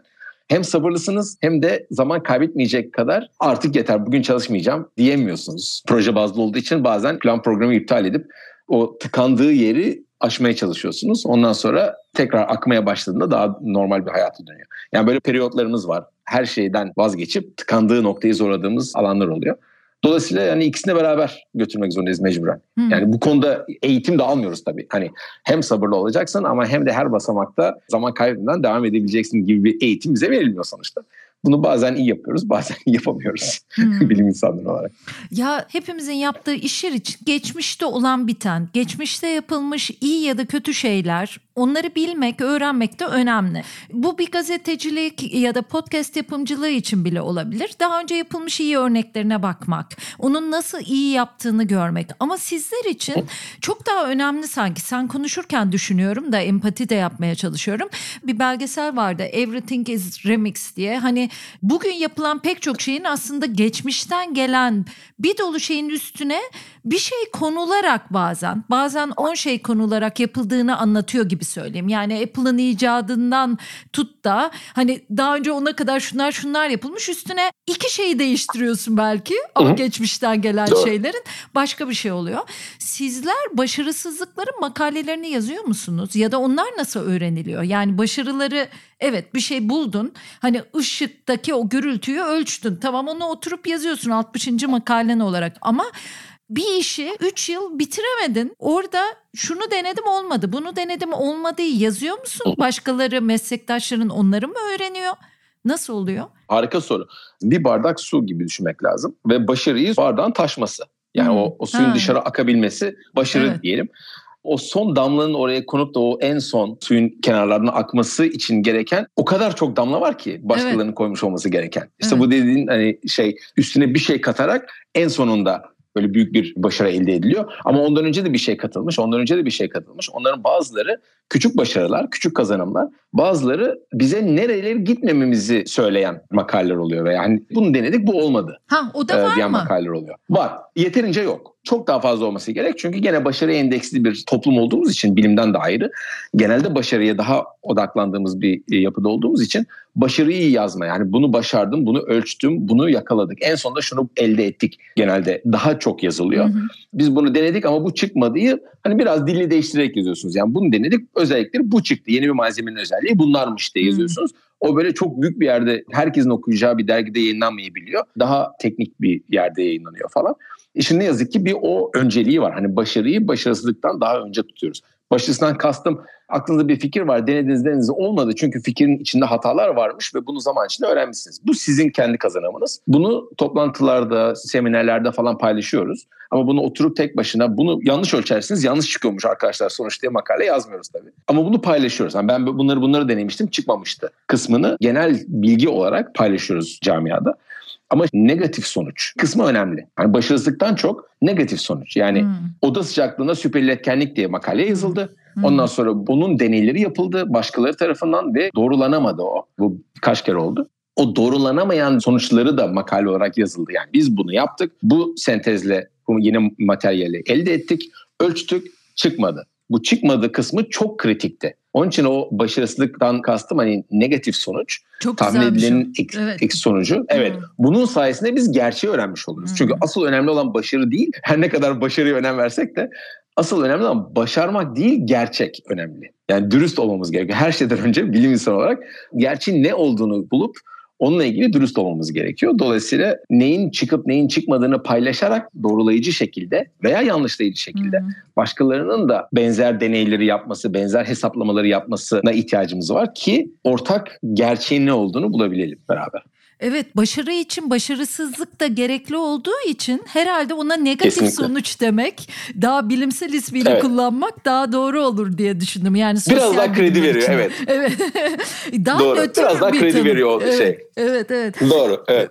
Ama bir de başarısızlık kısmı var ve bu biraz topluma yansıtılırken bilim nasıl ilerliyor diye oraları es geçiyoruz. Yani bir bilim insanının çok başarısızlıkları olur. Çok şey dener olmaz çok fon için başvurur alamaz. Alamadığı için yapamaz ama aslında bir başkası yaptığı zaman oturur hayıflanır. Onu ben yapabilirdim benim fikrimdi falan. Yani çok fazla arka planda sende kalan şeyler var tabii ki. Ve işin o başarısızlıkla nasıl yüzleşiyorsun kısmı onu çok anlatmıyoruz doğru. Başarı kısmını topluma işte şu şunu başarmış diye biliyoruz ama başaramadığımız şeylerden bahsetmiyoruz. İşte Newton'un kütle çekim kanunu eski haliyle kütle çekim kanunu ortaya çıkarmasını başarı olarak atfediyoruz. Ama ondan sonra yıllarını ama yıllarını simya üzerine harcamış olmasına ve boş yani hangi elementleri karıştırırsam altın elde edebilirim diye aklını kaçıracak şekilde neredeyse zamanını buna harcamış olmasını bence büyük bir başarısızlık tabii onun açısından. Çünkü daha neler yapabilirdi adam. hmm. Acayip bir adam o. Mesela o bir başarısızlık hikayesi aslında bir bakıma ve onu es geçiyoruz. Biraz çok şey yapmıyoruz hani çok bilinmiyor gibi. Ama hayatımızda illa oluyor. Çünkü hem bir yandan tutkuyla sarılacaksın ve inanacaksın. Hani o şey demiştim ya birinci aşama var. O ilk sinyali görene kadar veya ilk hesabı yapana kadar. Bir de ondan sonraki alan var. Onu yanlışlamaya çalışarak. Hani hı hı. Hem kendini inandıracaksın. İşte iki sene sonra, üç sene sonra eğer bu konuda çok çalışırsam o hayal ettiğim şeyi belki görebilirim diye nasıl bir motivasyon yaratman gerekiyor kendine? Hani hiç sonuç almadan, hızlı sonuç almadan uzun uzun bu meşakkatli yolda devam Hı-hı. edeceksin. Ondan sonra çıkınca da kutlamayacaksın. Çıkınca da bir dakika yanlış olabilir diyeceksin. Bütün o hevesini bir körelteceksin ve yanlıştır herhalde ya diyerek böyle uğraşacaksın yorulana kadar. Yorulunca herhalde yanlış değil demek ki doğru makalesini yazalım diyeceksin. Yani bu çok garip böyle insanı test eden bir süreç aslında. Yani insan doğasını test eden bir süreç. Dolayısıyla o bu süreçte başarısızlıkla yüzleşmek de çok kolay değil yani. Kesin çıkar ya deyip böyle tutkuyla sarılıyorsun. Hakikaten çıkmıyor. Ondan sonra demek ki boşa geçmiş onca zaman falan demeye başlıyorsun. Çok acayip. Peki New Quantum evet. nedir? Senin de kurucularından biri olduğunu düşündüğüm. Evet evet New Quantum laboratuvardaki araştırmalarımızdan bu kuantum teknolojileri için kullanılabilir materyaller üzerine çalıştığımız bir dönem. Buradan spin out olarak çıkan bir şirket. Ben bilim danışmanıyım şirketin. Ama şirketin yönetimiyle ilgili aktif rolüm yok. Daha danışman olarak, yön gösterici olarak çalışıyorum. O dönem doktor öğrencim Carmen CEO'su olarak şirketi devam ettiriyor. Ne Ve kuantum networkler, kuantum ağları üzerine. Harika evet. O Carmen onunla çalışmak da çok keyifliydi. Şimdi de çalışmak şirket üzerinden çok keyifli. Harika bir insan ve daha da çok olsun zaten. Özellikle hem akademide hem endüstride yüksek teknik endüstride özellikle kadınların daha aktif olması harika bir şey. Carmen gibi biri zaten. Onunla çalıştığım için çok mutluyum diyeyim. Şirket de iyi gidiyor. Yani benim çok aktif öyle bir rolüm yok ama sonuçta beraber yaptığımız araştırmadan çıkmış olması, onun üzerinde patentlerle falan devam etmiş olması çok güzel. Benim için de yeni bir serüven de hiç tabii böyle bir deneyim olmadığı için için o kısmını da biraz öğrenmiş oldum. Hoşuma gitti. Ben sanki yaptığınız şeyleri daha hayata geçirebilmek için bir arayüz gibi onu tanımladım. Hayatımıza nasıl bağlanır gibi anladım. Doğru. Araştırma yaptığımız zaman aslında bunun belli bir standardı var. Kategori kurulmuş zamanında. İşte İngilizcesi Technology Readiness Level diye geçiyor. Teknolojiye hazırlık seviyesi. 1, 2, 3, 4, 5, 6 diye böyle kategorileri var. 1, 2, 3 böyle üniversitelerde yapılan araştırma oluyor genelde. Daha temel, daha ön araştırma. Uygun mu değil mi araştırması hatta. Bunun için kullanılabilir mi gelecekte gibi araştırma. Onları üniversitede tutmaya devam ediyoruz. Çünkü temel araştırmalardan kopuk olmuyor. Onunla eşlik gidiyor. Ondan sonraki süreçte ama yani yeni bir sensör buldunuz. Bu sensör sağlık sektöründe uygulanabilir. Onun için yararlı olabilir. Orada bir fırsat var. Dediğiniz zaman siz üniversite içinde o fırsatı şirketleştirip falan çalışmıyorsunuz zaten. Benim işim o değil. Dolayısıyla ayrıca bir şirket kurulursa veya bir patent almışsanız onu başka var olan bir şirkete vermişseniz onlar devam ettiriyor teknoloji kısmına. Uygulanabilirlik kısmını test ediyor. İşte onun pazarını tespit ediyorlar alanda uygulamasını yapıyorlar. İşte hastalar üzerine uygulamasını yapıyorlar falan. O artık bizden çıkmış oluyor.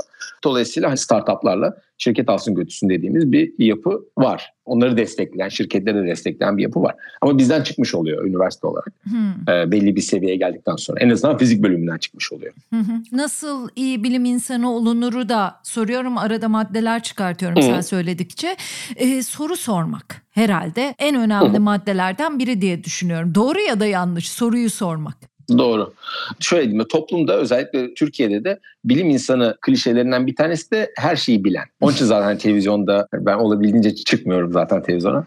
Ama öyle bir kanı var. Yani her şeyi bilen ve çok derin bilgisi olan insan bir ayak kütüphane gibi hani bir profil var. Aslında bu doğru değil. Yani bilim insanı her şeyi bilen değil, daha çok bilinmeyenle oynayan, var olan bilgisini kendini tabii ki geliştirecek. Yani e, var olan bilgiden güç alacak ama o anki sorusu bilinmeyen soru neyse onu cevaplaması için gereken bilgileri etrafında toplayan insan oluyor. Dolayısıyla oradaki odak ne bildiğinden çok hangi bilmeyen ki sonsuz denebilecek kadar geniş bir çerçeve yani bilinmeyenler diyelim. O serüvende ilginç olanı bulabiliyor musun? Bir sonraki soruyu bulabiliyor musun? O aslında daha belirici oluyor bir bilim insanının ne kadar katkıda bulunacağı ile ilgili. Ne çok bildiğinden daha fazla hangi sorunun, hangi bilinmeyenin ilginç olduğunu tespit edebiliyor musun önceden, öngörebiliyor musun? Bu daha kıymetli bir şey. Bu biraz şeye de benziyor işte sanatçı ve sanat tarihi uzmanı veya sanat uzmanı eleştirmen arasındaki fark gibi bir yandan. Sanat eleştirmeni sanatı çok daha iyi bilebilir sanatçıdan. Daha geniş bakıyor. Çok daha geniş bakar, akışını bilir, geçmişini bilir. Sanatçı olmak için ressam değilim. Ressam olmak için sizin resim tarihindeki her şeyi biliyor olmanıza gerek yok. Bilmeye de bilirsiniz. Ama orada ilham almışsınızdır. Tabii ki orada o konuyla ilgili çok bilginiz olacaktır ama amacınız geçmişteki her şeyi bileyim ona göre ben sanatımı üreteyim değil Hı-hı. sonuçta. Sizi oraya götüren aslında bir gene bir bilinmeyen yani bir tutkunuz var ve o tutkunuzla eşlenik bilinmeyen bir şeyi deneme, yeni bir şey üretme çabanız var. Yeni o üretim gerçekten yeni mi değil mi zaten bir şekilde siz onu geçmişe bakıp görüyorsunuz. Ha bu aslında atıyorum Picasso'ya benzemiş falan diyebilirsiniz tabii ama bir akış var yani sonuçta ileriye doğru bakıyorsunuz. Bilimde de aslında öyle. Hani geçmişte her yaptığımız acaba önceden yapılmış mı kısmında biraz yapıyoruz. Ön kısmında tabii ki yapıyoruz. Biraz da hani genel eğitimden gelen bir şey var. Ama tekrarında çok büyük bir sıkıntı yok zaten. Hani bazı kavramların tekrar gündeme gelmesi, tekrar işlenmesinde çok büyük bir sıkıntı yok. O iyi bir şey. Bilginin ileri doğru atılmasını sağlayan bir şey aslında. Bilimle sanatın aslında birbirine benzer tarafları olduğunu düşünüyorum dışarıdan bakan bir insan olarak. Türker Kılıç'la da beyin cerrahı ve çok sevdiğim hmm. konuklarımdan biri. Türker Bey'le de konuşurken o bağlantısal bütünsellikten bahsetmişti. Yani bu işte beynimizde farklı alanların, farklı hücrelerin birbiriyle iletişim kurması. Bunun içinde biraz geniş bakmaya, hobilere ihtiyacımız olabiliyor. Sen ne düşünüyorsun? Sence yakın mı? O bağlantısal bütünsellik senin için nasıl kuruluyor? Yani işte biraz önce bir takım yazarlardan örnekler verdin. Onları okumak senin yaptığın bilimde de etkili mi? gibi gibi bir şey soruyorum. Bilim ve sanat konusunda zaten bu konuda çok vokal olmaya çalışıyorum. Gerçekten çok benzerler işleyiş olarak. Ayrılıkları da var, farklı olan yerleri de var. Onlardan da bahsederim. Ama ikisinde de ciddi bir tutku kısmı var. İkisinde de bir baş koyma, bir hedef, efor sarf edip bunu elde etmek istiyorum veya buna ulaşmak istiyorum dediğiniz bir kendi kafanızda çizdiğiniz bir hayal var, bir e, hedef var. Ama ikisinde de ciddi bir şekilde bir metodolojik yaklaşım var. Yani hmm. işin gene toplum klişesinde metodoloji bilimle, tutku sanatla eşlendirilmiş durumda. Ama aslında ikisi de öyle. Yani hayata geçirmek istediğiniz o hayalinizi geçirebilmeniz için teknik olarak da çok iyi olmanız gerekiyor iki gözü alıp buraya koymadan önce aslında çok iyi resim yapabiliyor olmanız gerekiyor başlangıç. Hani şey o derinliği yakalamanız gerekiyor. Yoksa o gözü başkası da koyardı ama koymadı işte kimse. Yani iki gözü yan yana kimse koymadı. Onu koyabilmek için gereken altyapı, işin teknik kısmı, metodik kısmı da var aynı zamanda. Hani şey örneği verilir. İşte bir şiir yazıyorsundur, son satırı yazamamışsındır, son dizeyi. Gecenin üçü böyle uyanırsın ilhamlı bir şekilde onu böyle değil. Yani baktığınızda şairlere işte tekrar tekrar yazıp çizip tekrar tekrar düzeltip işte o metodoloji kısmı, o efor kısmı hep oturduğumuz yerden ilhamla falan yazmıyoruz. Çok çalışıyoruz aynı zamanda. Bilimde de sadece çok çalışmıyoruz elimizde böyle blok not, e, not alıp böyle nötr bir şekilde yapmıyoruz. Aynı zamanda feci bir tutku kısmı da var. Duygusalız aynı zamanda moralimiz kötü oluyor. Çıkmadı diyoruz, çıktı diyoruz, heyecanlanıyoruz, kutluyoruz beraber falan. İşin o kısmı da beraber geliyor. İkisindeki benzerlik çok yüksek bilimle sanat. Dolayısıyla bir bilim insanının sanata ilgi duyması biraz doğal. Sanatçının bilimle ilgili konularla haşır neşir olmak istemesi çok doğal ve birbirlerinden zaten fikir almaları çok doğal hmm. ve tarih böyle gelmiş. Yani işte hmm. onun için hani bilimdeki bir gelişim işte determinizmden çıkmamız sanat dahil diğer kısımlarında da yansıyan yani eş zamanlı olan. Niye? Çünkü beraber oturmuşlar kafelerde konuşmuşlar etmişler. Yani bu bir arkadaş grubundan da etkileniyor insan zaten. Dolayısıyla o bilimle sanatın birbiriyle iletişimi konusunda kesinlikle vokalim. Yani olması gerekiyor. O tek tip bir, tek bir yapı mümkün değil. Bilim içinde değil, sanat içinde değil bence.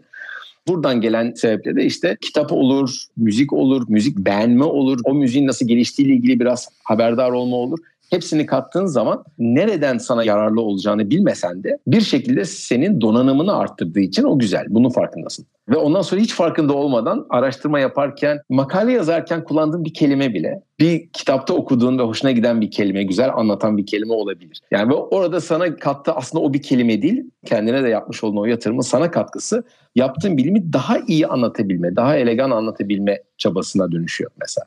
Ya bu güzel bir şey. Önceden yazılmış bilinir şekilde şunu şunu yaparsan bana katkısı olurdan çok başka alanların, başka disiplinlerin bize katkıda bulması, bizi donatmasına izin vermekte fayda var. Zenginleşme tabii, tabii. sağlıyor. Evet. Bir de sen konuşurken düşündüm de fiziksel olarak da sanat ve teknoloji diyeyim, bilimin getirdiği teknoloji ne kadar iç içe geçiyor. Yani tiyatrolara sıkça gitmeye başladım mesela son dönemde yeniden ve bu çok hoşuma gidiyor.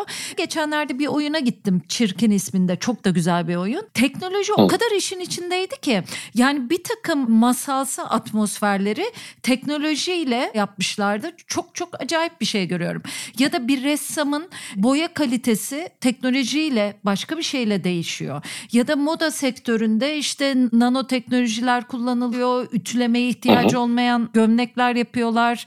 Değil mi? Yani böyle artık çok da iç içe, daha da iç içe geçiyor. Bırak hani bilimle ilgilenen insanların sanatsal bir zenginleşmeye yaşamaya çalışmalarını sanatçılar da daha çok bilime bakıyorlar. Ya da Türkiye'de de işte pek çok sanatçı Refik Anadol mesela böyle işler Tabii. yapıyor değil mi? Yani artık Tabii. herkes birbirinden Tabii, yararlanıyor yani. Evet kesinlikle ve zaten toplum daha iletişen bir toplum haline geldiğimiz için eskiye oranla gittikçe böyle hmm. her şey daha çok ortada. Yani daha çok erişilebilir halde şu an. Doğru. Dolayısıyla daha yaratıcı bir şekilde malzeme yöneliyor. Daha doğrusu şöyle diyeyim. Sanattaki o malzeme olsun, teknoloji olsun, bilimden fikirler olsun zaten eskiden de yapılıyordu. Şimdi daha ortada, daha bilinir şekilde yapılıyor. Bu güzel bir şey. Dolayısıyla dijital öne çıktığı zaman onun sanata yansıması olacak. Daha yüksek çözünürlüğü bir kamera dediğin zaman onu film konseptine yansıyacak bu. Sahne dekor dediğin zaman yeni bir malzeme yansıyacak. Moda dediğin sadece kumaşın özelliği değil, kumaşın görüntüsüyle ilgili özellikleri değişiyor. Esnettiğin zaman rengi değişen kumaşlar var. Çünkü bunun artık fiziğini biliyoruz. Nasıl yapılabileceğini biliyoruz. Hmm. Güneş ışığını nasıl yansıtabileceğini biliyoruz. Dolayısıyla sen yürürken böyle etrafında renkler oynuyor mesela. Bunu yapabiliyoruz şu an. Ay Ve, istiyorum e, ondan. Değil mi? Harika. Onun e, sergisi yapılmıştı. Burada bir hocanın yaptığı bir çalışma. Direkt sergisini yaptılar Paris'te. Yani böyle direkt üst mankenler aldı, giydi bu elbiseleri falan yürüdüler. Opal malzemeler deniyor onlara. Yani o iç içe geçmek gittikçe daha da artacak. Bence bu iyi bir şey. Ve burada e, bu üniversitede bir stratejik araştırma inisiyatifi kurduk. Kuantum ve ileri malzemeler üzerine. Hmm. Bu sadece bizim labdaki araştırmamız, mühendislik bölümündeki bir hocanın araştırması falan değil. İşin içinde müzeler de var. Bizim o inisiyatifimizin içinde müzeler var, ekonomi bölümü var, felsefe bölümü var dahil ve şeye bakıyoruz. Özellikle müzeler kısmında bilimsel ve teknolojik gelişme sanata nasıl yansır? Bunu biz burada araştırmamızı yaparken kendi kendine yavaş yavaş olmasını da önüne geçebilir miyiz? Direkt anlatabilir miyiz? Yani bizim araştırmalar bunlar. Böyle şeyler yapıyoruz. Sizin yaptığınız sanat şöyle şeyler yapıyorsunuz. Ortak ne yapabiliriz diye. Bu da şeyden çıktı zaten. Birkaç yıl önce benim çok ilginç bulduğum bir sanatçı vardı. Gustav Metzger diye dinamik heykeller yapan ve kendini yok eden heykeller yapan bir adam 70'ler 60'lar döneminde. Ölmeden önce onun o dönem yaptığı deli instalasyonları tekrar bir hayata geçirme projesi oldu. Ve adam yürüyemiyor yani yaşlıydı o dönemde. Ama kafa dinç. Fakat kafa dinç diyorum ama 60'lar olduğu için o dinamik heykeli nasıl yaptığını tam hatırlamıyor. Şöyle bir şey vardı. Şu havada kalıyordu alttan su çıkıyordu bir şeyler falan anlatıyor böyle tamamen onun bir sanatçı olarak yapmış olduğu şeyi anlatımından yola çıkarak onu tekrar öğrencilerimle beraber yaptık. Mesela bunun sergisi oldu Kettles Yard diye bir müzede. Tane tane her birini böyle instalasyonunu yaptık.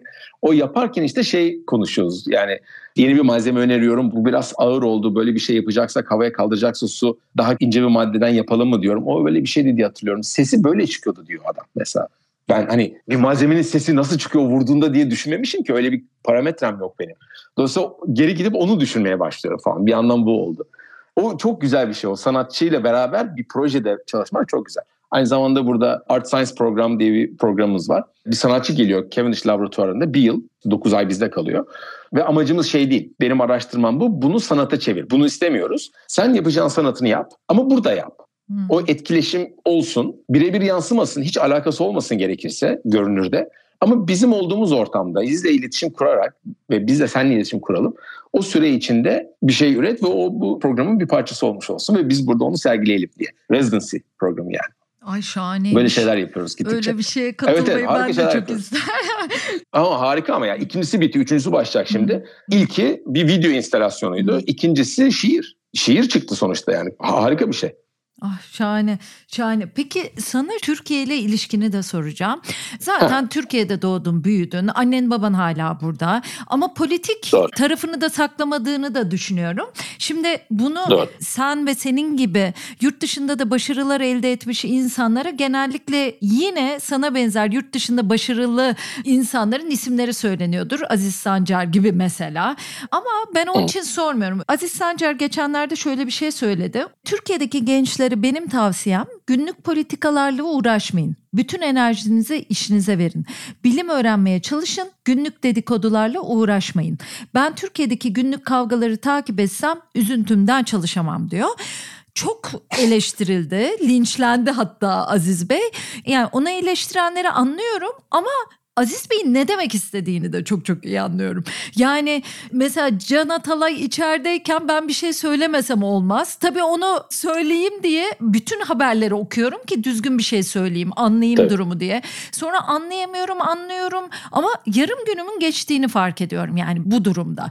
Tabii ki geçsin böyle bir haksızlık olurken feda olsun ama işlerini Doğru. yapan insanlar için çok güç de bir şey. Aziz Bey'i de bir taraftan anlıyorum çünkü Türkiye'de bunlar bitmiyor. Yani son sonsuzluğa doğru. o, evet. yani e, tabii ki bir şey için mücadele edelim. Onda zafer alıp mutlu olalım ve hayatımıza devam edelim olmuyor. Ertesi gün başka bir haksızlıkta Hrant Dink'in katili çıkıyor bu sefer. Bu sefer onu okumaya başlıyorsun gibi. Yani evet. bizde bitmemesi sorunu var. Sen nasıl idare ediyorsun? Türkiye ile de çok ilgili ve kendi tarafını da belli eden bir insansın. Nasıl dengelersin bunu? Tahmin ediyorum orada söylemek istediği muhtemelen yanlış anlaşılan kısım tabii ki politika günceldir. Yani bir politik duruş vardır. Bir de onun hayata geçişi günceldir. Mecburen güncel olur. Zaman skalası çok daha kısadır politikanın, siyasetin. Dolayısıyla tabii ki güncel politikayla ilgilenmek zorundasınız aslında. Yani Şilan Mate'nin şu an hapiste olması eğer iyi bir şey değilse sizce o zaman bununla ilgilenmek zorundasınız. Çünkü o insan orada yani. Osman Kavala veya Can Atalay dediğiniz zaman artıyor. Yani sonra başkası olacak yakın zamanda. Biliyoruz yani bu, bu şekilde devam eden bir şey. Bir de ses ee, etmek ihtiyacında oluyorsun. Çünkü de o duygudaşlığı tabii. yaratmak istiyorsun. Sadece bir şey değiştirmek Doğru. için değil. Ben de bunu Doğru. gördüm. Ben de bu haksızlığa dayanamıyorum Paylaşım. demek istiyorsun. 17 yaşındaki evet. bir genç de bunu yapmak isteyebilir. Ve çok Doğru. haklıdır değil mi? Yani hani illaki bir gazeteci tabii. olman, politik duruşu bir insan gibi görünen öyle bir meslekten olman da gerekmiyor. Kesinlikle. Politik duruş oluştururken zaten hele genç yaşlarda bir politik duruş oluşturmaya başladığınız dönemde onu paylaşmak zaten bir yandan da onu doğru. sağlamasını tabii, yapmak demek. Tabii tabii doğru. Konuşmak, diskur falan onun için bir angaja olmak gerekiyor. Dolayısıyla onu da yapıyoruz. Bu sadece şey demek değil tabii. Twitter'a yazdım bitti sıramı saldım. Bu anlamında değil. Hı hı. Diyalog, okuma, öğrenme, takip etme, farkında olma işte üç konu geçer. O üçünün farkında olursanız dördüncü konuda daha oturaklı, daha tutarlı bir şey söyleyebilirsiniz. Bu önemli. Muhtemelen orada söylemeye çalıştı. Güncel siyasette boğulup kalmayın. Güncel siyasette kastım işte İyi Parti'den şu partiye insan geçmiş, kim geçmiş. Hani onu es geçebilirsiniz gerekirse falan. Öyle bir şey demeye çalışıyor herhalde. Ama siyasetin kendisi, politikanın kendisi ve politik duruşun kendisinin ciddi bir güncel kısmı vardır. Yani güncel ne olduğunun farkında değilseniz daha sonra hangi konuda ne sözü söyleyeceğinizi bilemezsiniz. Dolayısıyla gün gelir bir bakarsınız işinize çok önemlisinizdir. Hangi tarafta duracağınızı bile bilemezsiniz bir olay olduğunda. Ama siz eğer o zamanı ayırıp güncel politikayı da takip ederseniz çok aktif olmasanız bile Twitter dışında sosyal medyayı ayrı koyuyorum. Aktif olarak bir şeyler yapmasanız bile eğer farkında değilseniz ondan sonra bir gün gelir farklı çadırlar yakılırken hangi tarafta olmamız gerektiğini bilmek için oturup çok efor sarf etmeniz gerekir. Orada zaman geçer. Onun yerine atlayıp uçağa pat diye Gezi Parkı'na girebilirsiniz mesela. Çünkü önceden biliyorsunuzdur hani neyin onun nereden geldiğini. olduğunu, niye onun geldiğini biliyorsunuzdur. Onun ne kadar tarihi bir an olduğunu bilip işinizi gücünüzü bırakıp oraya gidebilirsiniz. Eğer o yatırımınızı yaptıysanız güncel politikaya da. Dolayısıyla işin o kısmı var. Ben onunla ilgili bir şey yazmıştım hani kendimce. Türkiye'de siyasete vakit ayırmak zaman kaybıdır ama ayırmamak çok daha büyük şeylerin kaybıdır diye. çok Ona benzer bir laftı. E, zaman kaybı mı? Yani evet yani zaman bir bir zamanı ayırmanız gerekiyor. Ayırdığınızda geriye bir şey kazanmıyorsunuz o an için belki öyle hissedebilirsiniz ama aslında kazanıyorsunuz. İşte 27 yıl yurt dışında yaşamaya rağmen bunu yaptığınızda ne Türkiye'de olan bir tandan bir haber yaşıyorsunuz. Sonuçta benim vatanım orası. Ne dilini kaybediyorsunuz ne tınısını kaybediyorsunuz. Dolayısıyla orası hep eviniz oluyor turistleşmiyorsunuz yani o ülkenizde. Bir de durduğun yerde politika zaten sana geliyor. Hani sen dedin ya işte hani bir parkta Bu coğrafya zaten evet. o işte sen o neşeni, çalışma azmini de nasıl koruyorsun? Bizler burada yaşayan insanlar olarak daha gündelik hayatta da bunun emarelerini görüyoruz ya. Yani insan kabalaşmasında, umursamazlığında. Doğru. Yani önümde daha dün iki genç yürüyor. Çöp attıklarını gördüm. Yani sokağın ortasında işte bisküvisini aldı ve paketini attı. Arkasından çöpünüz düştü dedim.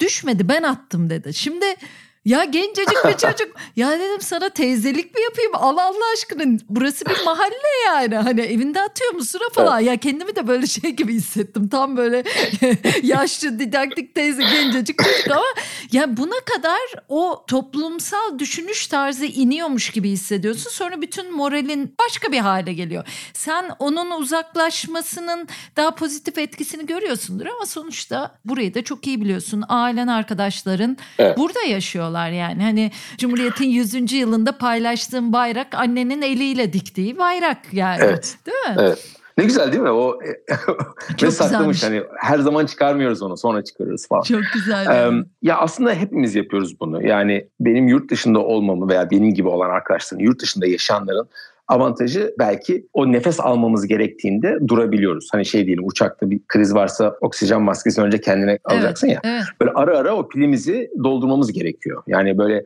pür fedakarlık falanla hayat geçmiyor. Mümkün değil. Bu zaten gerçekçi değil. Dolayısıyla kendi pillerini doldurman gerekiyor. O enerjini hayat tutabilmen gerekiyor. Hı hı. Bir sonraki dertli durum ortaya çıkacak biliyoruz. Ve çıktığı zaman o enerjine sahip olman için seni o aralarda bir nefes alman gerekiyor. Bunu herkes kendi ortamı neyse ona göre yapıyor. Türkiye'de de yapılıyor bu. Türkiye'de işte kurtarılmış küçük bölgeler, küçük alanlar, arkadaş gruplarıyla yapıyorsun. Fırsatın varsa kaçıyorsun tatili iki günlüğüne gidiyorsun falan. Bir şey yani bir bu enerjini, nefesini toparlamak için bir es verdiğin durum oluyor. Her gün her gün aralıksız yapmak çok zor gerçekten yük. Ve bunu yapan da insanlar var. Büyük de saygı duyuyorum ama gerçekten zor bir şey bunu yapmak. Yurt dışındaysanız telaş edeceğim şeyler veya ilgileneceğim şeyler portfolyosu biraz daha geniş oluyor. Bir kere yaşadığınız ülkedeki konulara da biraz da şuna bakayım diyebilirsiniz en azından nefes almak için farklı bir konu olsun diye. Bir de zaten bir yerde yaşıyorsanız ben biraz daha yerel düşünen bir insanım yönetim konusunda da. Dolayısıyla nerede yaşıyorsam oranın ihtiyaçları, politik durumu, gelişmesi, şusu busu orayla da biraz ilgilenen bir insanım. Hani o ikisi arasındaki denge önemli olabiliyor. Türkiye'de olsam da yapacağım şeylerden bir tanesi o. Bazen böyle bir durup tamam biraz bir mesafe alayım. Birkaç gün bir dinleneyim. Kafamı bir toparlayayım. Biraz şu kitabı okuyayım. Enerjimi toparlamam için kendime yatırımı biraz yapayım ki sonra tekrar başka konulara bakma enerjim olsun. O yorgunluğu yaşamayayım hayatımda diye. Genelde Türkiye'deki arkadaşlarım, tanıdıklarımın da yaptığı genelde böyle şeyler oluyor. Hmm, şarj, deşarj durumu. Deşarj Peki, mutlaka mutlaka. Evet. Peki eğitimi sorayım sana. Sen kendi eğitimini, Hı. eğitim almanı anlattın.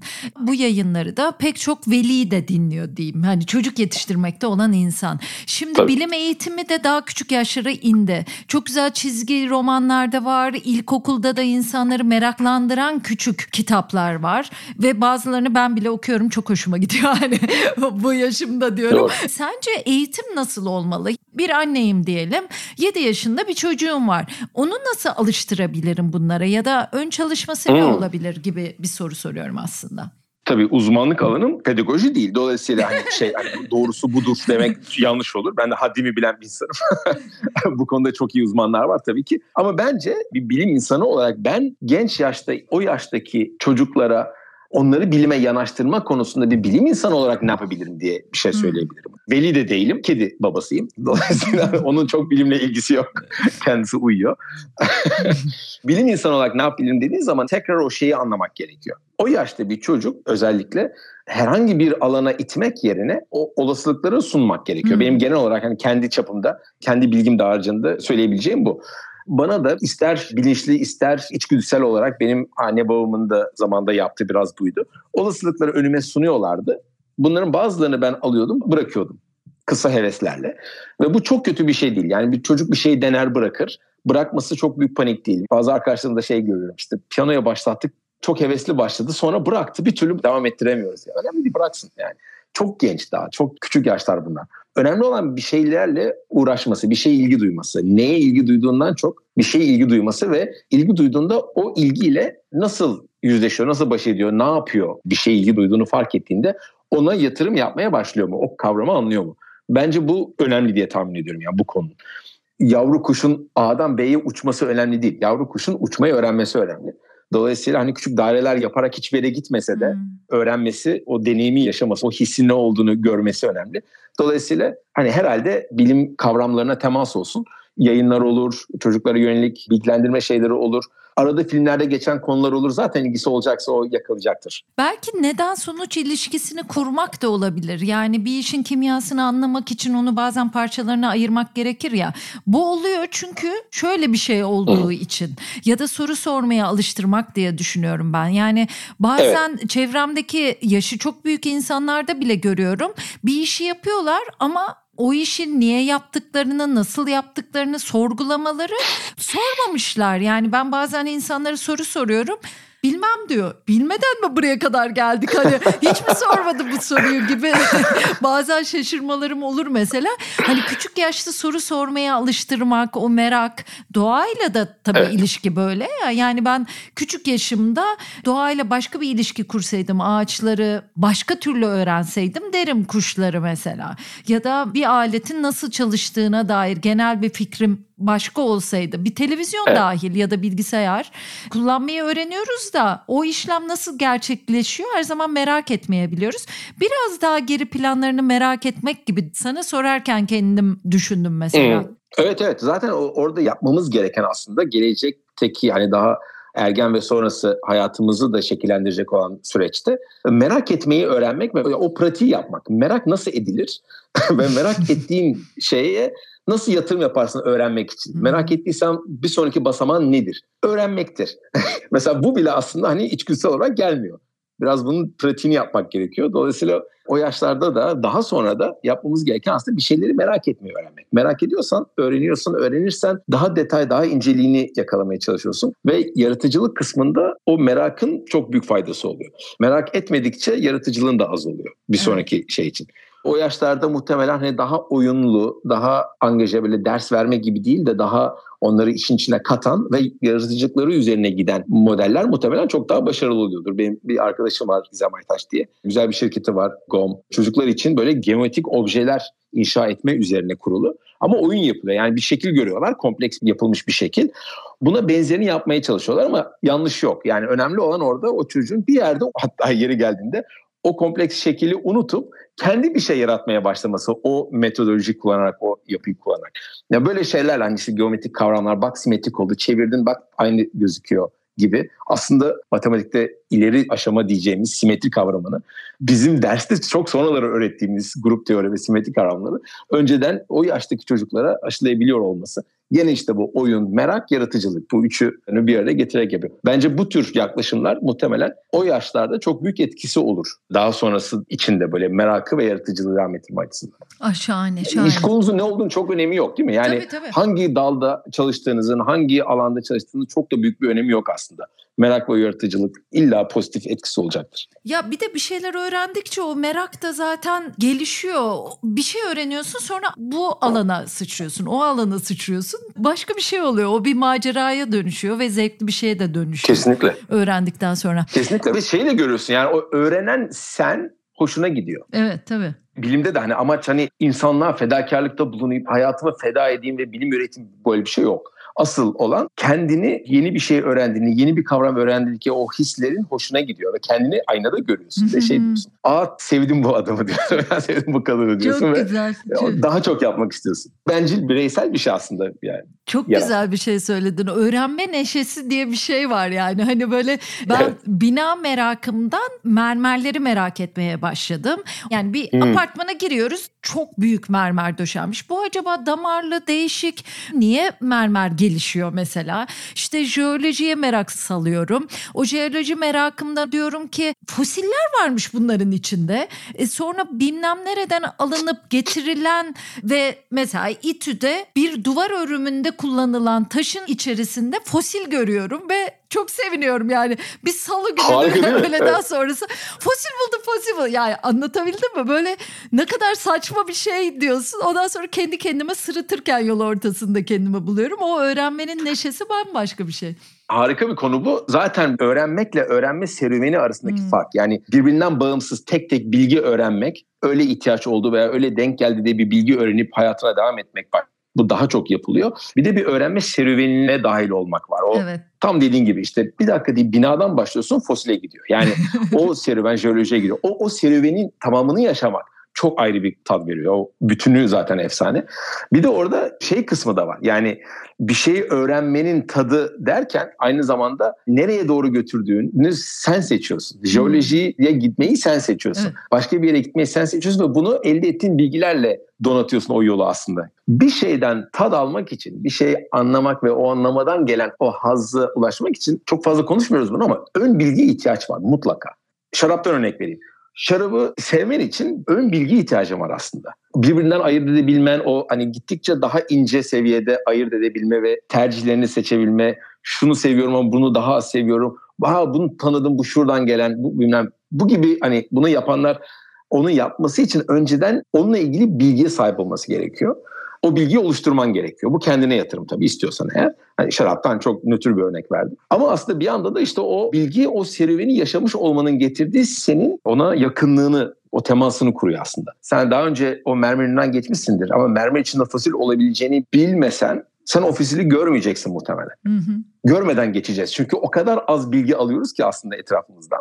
Ama sen o konuyu öğrenince onu aramaya başlıyorsun. Onu bulduğun zaman işte bu diye. O aradığın şeyi bulduğun zaman onun tadı çok daha fazla oluyor. Ön bilgi onun için önemli. Yani evet. gerçekten ilginç bir şey ön bilgi. Yatırım demek. Sen kendinden o konuya yatırım yapmışsın demek zaten. Ya işte tanışıklık da böyle bir şey ya. Bir insanı derinden tanımak gibi. Bir şarabı da Tabii. derinden tanımak. Toprağını bilmek. Aa asitli demek. Ne bileyim şöyle bir yerde şunun yanında büyümüş bunun üzümü demek gibi. Evet. O tanışmalar evet. çok çok zevkli oluyor ve kendini böyle daha dolu maceraya hazır hissediyorsun. Hazır ve tesadüf. Ve hikayesini katıyorsun. Tabii tabii. Tesadüflere de açık katıyor. olmak yani, öyle bir şey. Kesinlikle. Kesinlikle. Ve dolayısıyla sadece bilgiler birikimi veya tercihler birikimi değil her konunun da kendine özgü seni de dahil ettiği bir hikayesi olmuş oluyor. Sen de o hikayenin kurmasında rol almış oluyorsun. Bence bu harika bir şey. Aa, şahane ne güzel.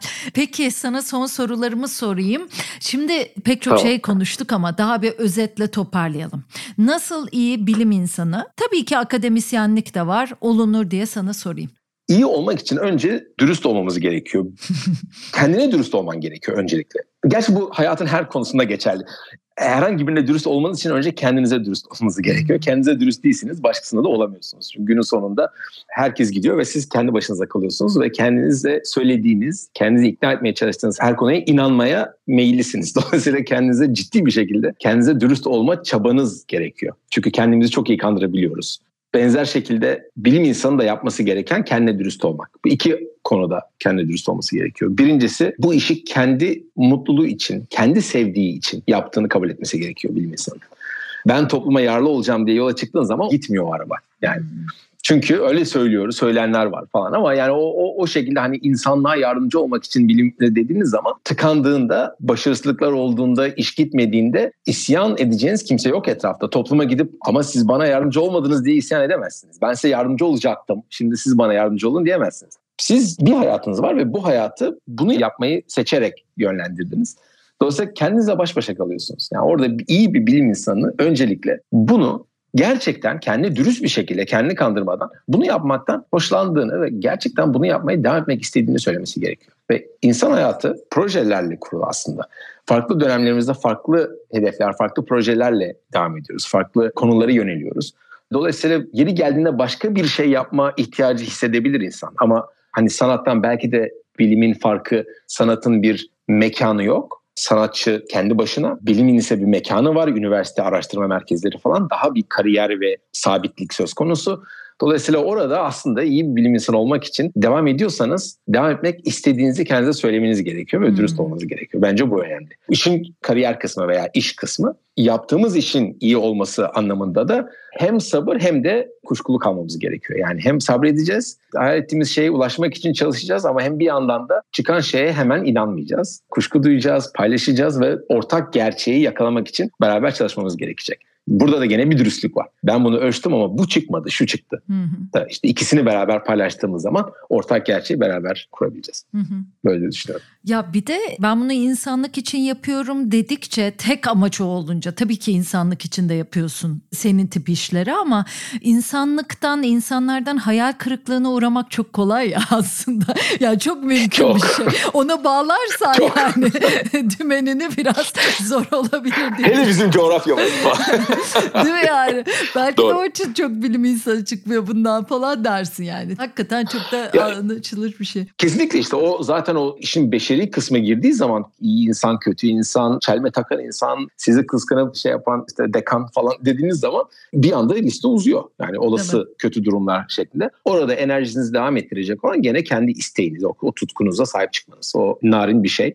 Onu kaybedince geri kalanı da olmuyor zaten. Hı. O şeye tutkuya sahip çıkmak. Bu tutku bu arada sadece bilim araştırması yapmak değil. Akademisyen de dedik. İşin içinde eğitim de var. Öğretim de var daha doğrusu. Dolayısıyla ben şeyden çok zevk alıyorum gerçekten. Genç öğrencilerle beraber onların öğrenmesini izlerken çok zevk alıyorum. Bu gerçekten çok güzel bir şey. O geçişi yaşarken o anda onlarla beraber olmak, var olmak harika bir şey. Ve ben onlara öğretmiyorum tam tersine. Onlar öğreniyor. Ben onların öğrenme ortamını yaratan kişi oluyorum ama aslında öğrenen onlar. Hmm. Onların çabasıyla oluyor her şey.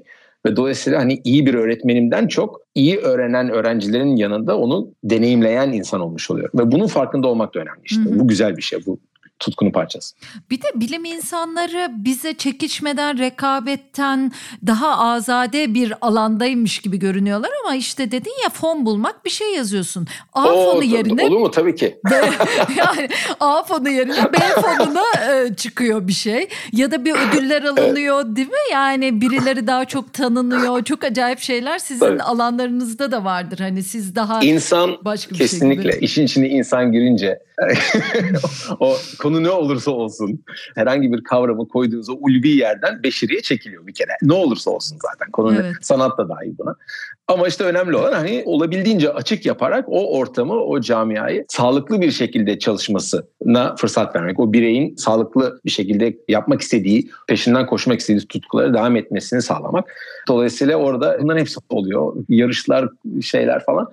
Avrupa'ya dönme isteğimden bir tanesi de doktora sonrası Amerika'da kalmak yerine Avrupa'ya dönme isteğim. Belki benim hani çok anekdotal deneyimimden kaynaklanıyor bu ama Amerika'daki konferanslarda daha çok A'nın ölçümü çok iyi çıkmamış, bizim ölçümümüz daha iyi şeklinde böyle bir hmm. sürekli yarışsal, üstünlük bazlı, defansif bir sunuş genelde bir stil olarak bir Amerikan stili var çok kendinden emin bir sürüş var. Avrupa'da ise daha çok şeydir. Özellikle Fransa'daki deneyimim. Ortaya bir kağıt konuyor, kalem. Etrafında bilim insanları var. Öğrenci olarak da oradasın. Yaşlı hocalar da var falan. İşte kenarda belki şarap duruyor. Ve orada şey başlanıyor. Konu benim konum ve benim başarım değil. Bir denklem var anlamıyoruz. Bunu beraber çözelim. Hmm. Bunu bana anlatsana.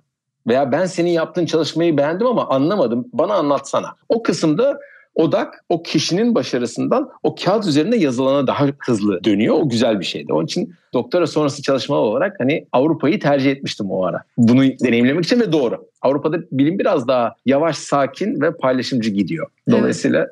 Bu önemli bir şey. Bunun pozitif bir yanı var kesinlikle. Problem kişiden daha önemli gibi anlıyorum söylediğinde de. Evet biraz senin şu andaki konumunu antrenörlüğe de benzetebilir miyiz? Çünkü sen takımını da seçiyorsun değil mi? Yani şu Tabii. ileri aşamada oynayacak, bu pas verecek, o golü atacak, işte savunmada birisi olacak gibi gibi bir takım oluşturma o 20-25 kişiden sürekli motive etme, Kesinlikle. bir araya getirme. Belki birisi çok iyi bir bilim insanı gibi ama ortam bozucu. Bütün onların dengelerini düşünmek zorundasın diye düşündüm.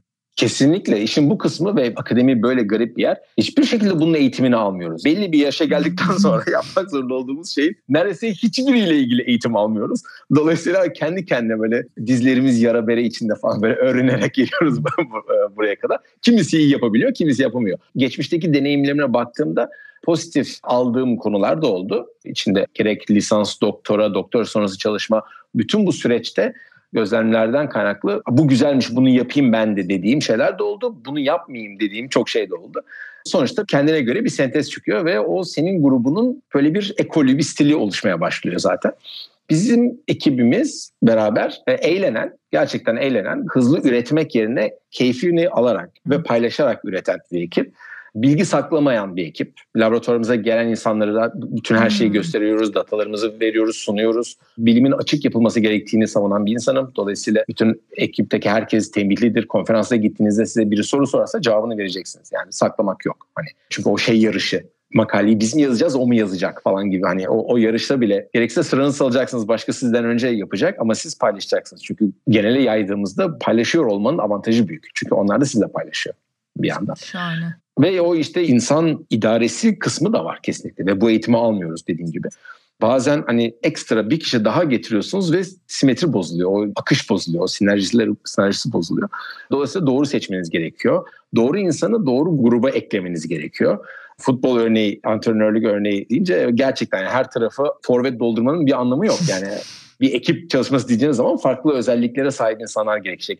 Çok heyecanlı ve böyle her şeyden mutlu olan öğrencimin yanına genelde biraz daha sakin dur bakalım şunu da bir deneyelim diyen birini eklemem gerekiyor ki birbirlerini biraz dengelesinler. Bu yorulduğunda bu alsın o enerjisiyle bunu taşısın. İşte o enerjisi bitmiyorken bu bunu bir, bir durdursun bir dakika şimdi kopup gitmeyelim kontrol edelim acaba doğru mu çıktı desin. İşte böyle şey biraz deneme yanılmayla böyle e, hareketler yapmamız gerekiyor. Hmm, dengeler. Peki son sorum. Türkiye'de ya da dünyada olabilir. Nasıl daha iyi yaşarız sence? Oh. Daha iyi yaşamak için evet çok zor soru. Pat diye bunun cevabını vermek muhtemelen kolay değil. Hatta Türkiye özelinde söyleyeyim ki dünyayı da açabiliriz aslında iyi ve beraber yaşayabilmemiz için aslında çok temel bazı şeylerin ortak olması, kendinden ortak olması gerekiyor. Ben gençlikte tesadüfen denk geldiğim tutkumu ve ilgimi süre getirmiş bir şekilde bunun şansına varmış bir insan olarak geri dönüp toplumda nasıl yaşamamız gerektiğini söylersem ayıp. Çünkü bunu söyleyeceğim kişi ekmeğinin derdinde bir sonraki ayı nasıl getireceğini düşünen bir insansa ben onunla beraber nasıl yaşarızı ben anlatamam. Dolayısıyla önce olması gereken o ortak noktaların sağlanmış olması. Hı hı. Yaşama hakkı, var olma hakkı, sağlık, eğitim bunların oturması gerekiyor önce. Adaletsizliğin azalması gerekiyor ki ben şeye başlayabileyim. Beraber iyi yaşamaya başlayabileyim. yaşama konusunda sıkıntı varken iyi yaşama konusunda önceliğim daha az haliyle. Dolayısıyla adaletsizliği kaldırırsak, daha ortak yaşam, daha eşit bir yaşam anlayışına ulaşırsak farklı seçimlerin, farklılıkların çeşitlilik olduğunu ve bunun bir artı olduğunu kabul etmemiz daha da kolay olur. Bireyin kendi yolunu seçmesi daha da kolay olur eğer bir hafta sonraki ekmeği nasıl alacağını düşünmüyorsa insan. Dolayısıyla belli bir ortak seviyeye geldiğimiz zaman bunu söyleyebilirim. Ama sanıyorum oraya gelmemiz, o iyi kelimesine ulaşmamız için önce bu adaletsiz halin biraz toparlanması gerekiyor diye düşünüyorum. Evet eşitlenme gerekiyor. Haklısın. Sana tamamen katıldım. Çok sağ ol Mete. Şahane bir yayında. Umarım herkes öyle bulur. Umarım uzak bir yayın yapmamışızdır. Hani bilimde konuşuyoruz ya hep bu korkutucu olabiliyor. Ve ben de çok uzun süredir seni davet etmek istiyordum. Ben de korktum açıkçası. Hani ortalamadan daha yüksek ilgisi olan bir insanım senin alanlarına ama mümkün değil ki ayrıntılı benim sorular sormam. Umarım başarmışımdır dinleyiciler adına. Çok teşekkür ediyorum sana. Ben çok teşekkür ediyorum. Konu evet çok kolay değil. Hani e, şeye alışmış durumda olabiliyor bilim insanı. Ben zaten hiç anlaşılamayacağım diye kendi kendine konu olarak. Ama hem bir yandan bizim sorumluluğumuz biraz gerçekten niye niye bu konulara ilgi duyuyoruz bunu açıklamak biraz önemli. Biraz bilim nasıl olmalı hani e, akademik bir yaşam nasıl olabilir bunları aşmak ve klişeleri kırmak önemli. Ve bunu sağlayan da her ne kadar bizim bir şeyler yapmamız gerekiyorsa da bunu aslında en bu konuda en kritik yer bu imkanı sağlayan ortamlar. Bu da işte senin programın programı gibi ne faaliyetler. Güzel. Dolayısıyla çok teşekkür ediyorum beni çağırdığın için. Ben de çok keyif aldım. Çok e, güzel aktı diye umuyorum. Umuyorum dinleyenler de beğenir. Çok sağ ol. Şahane oldu bence.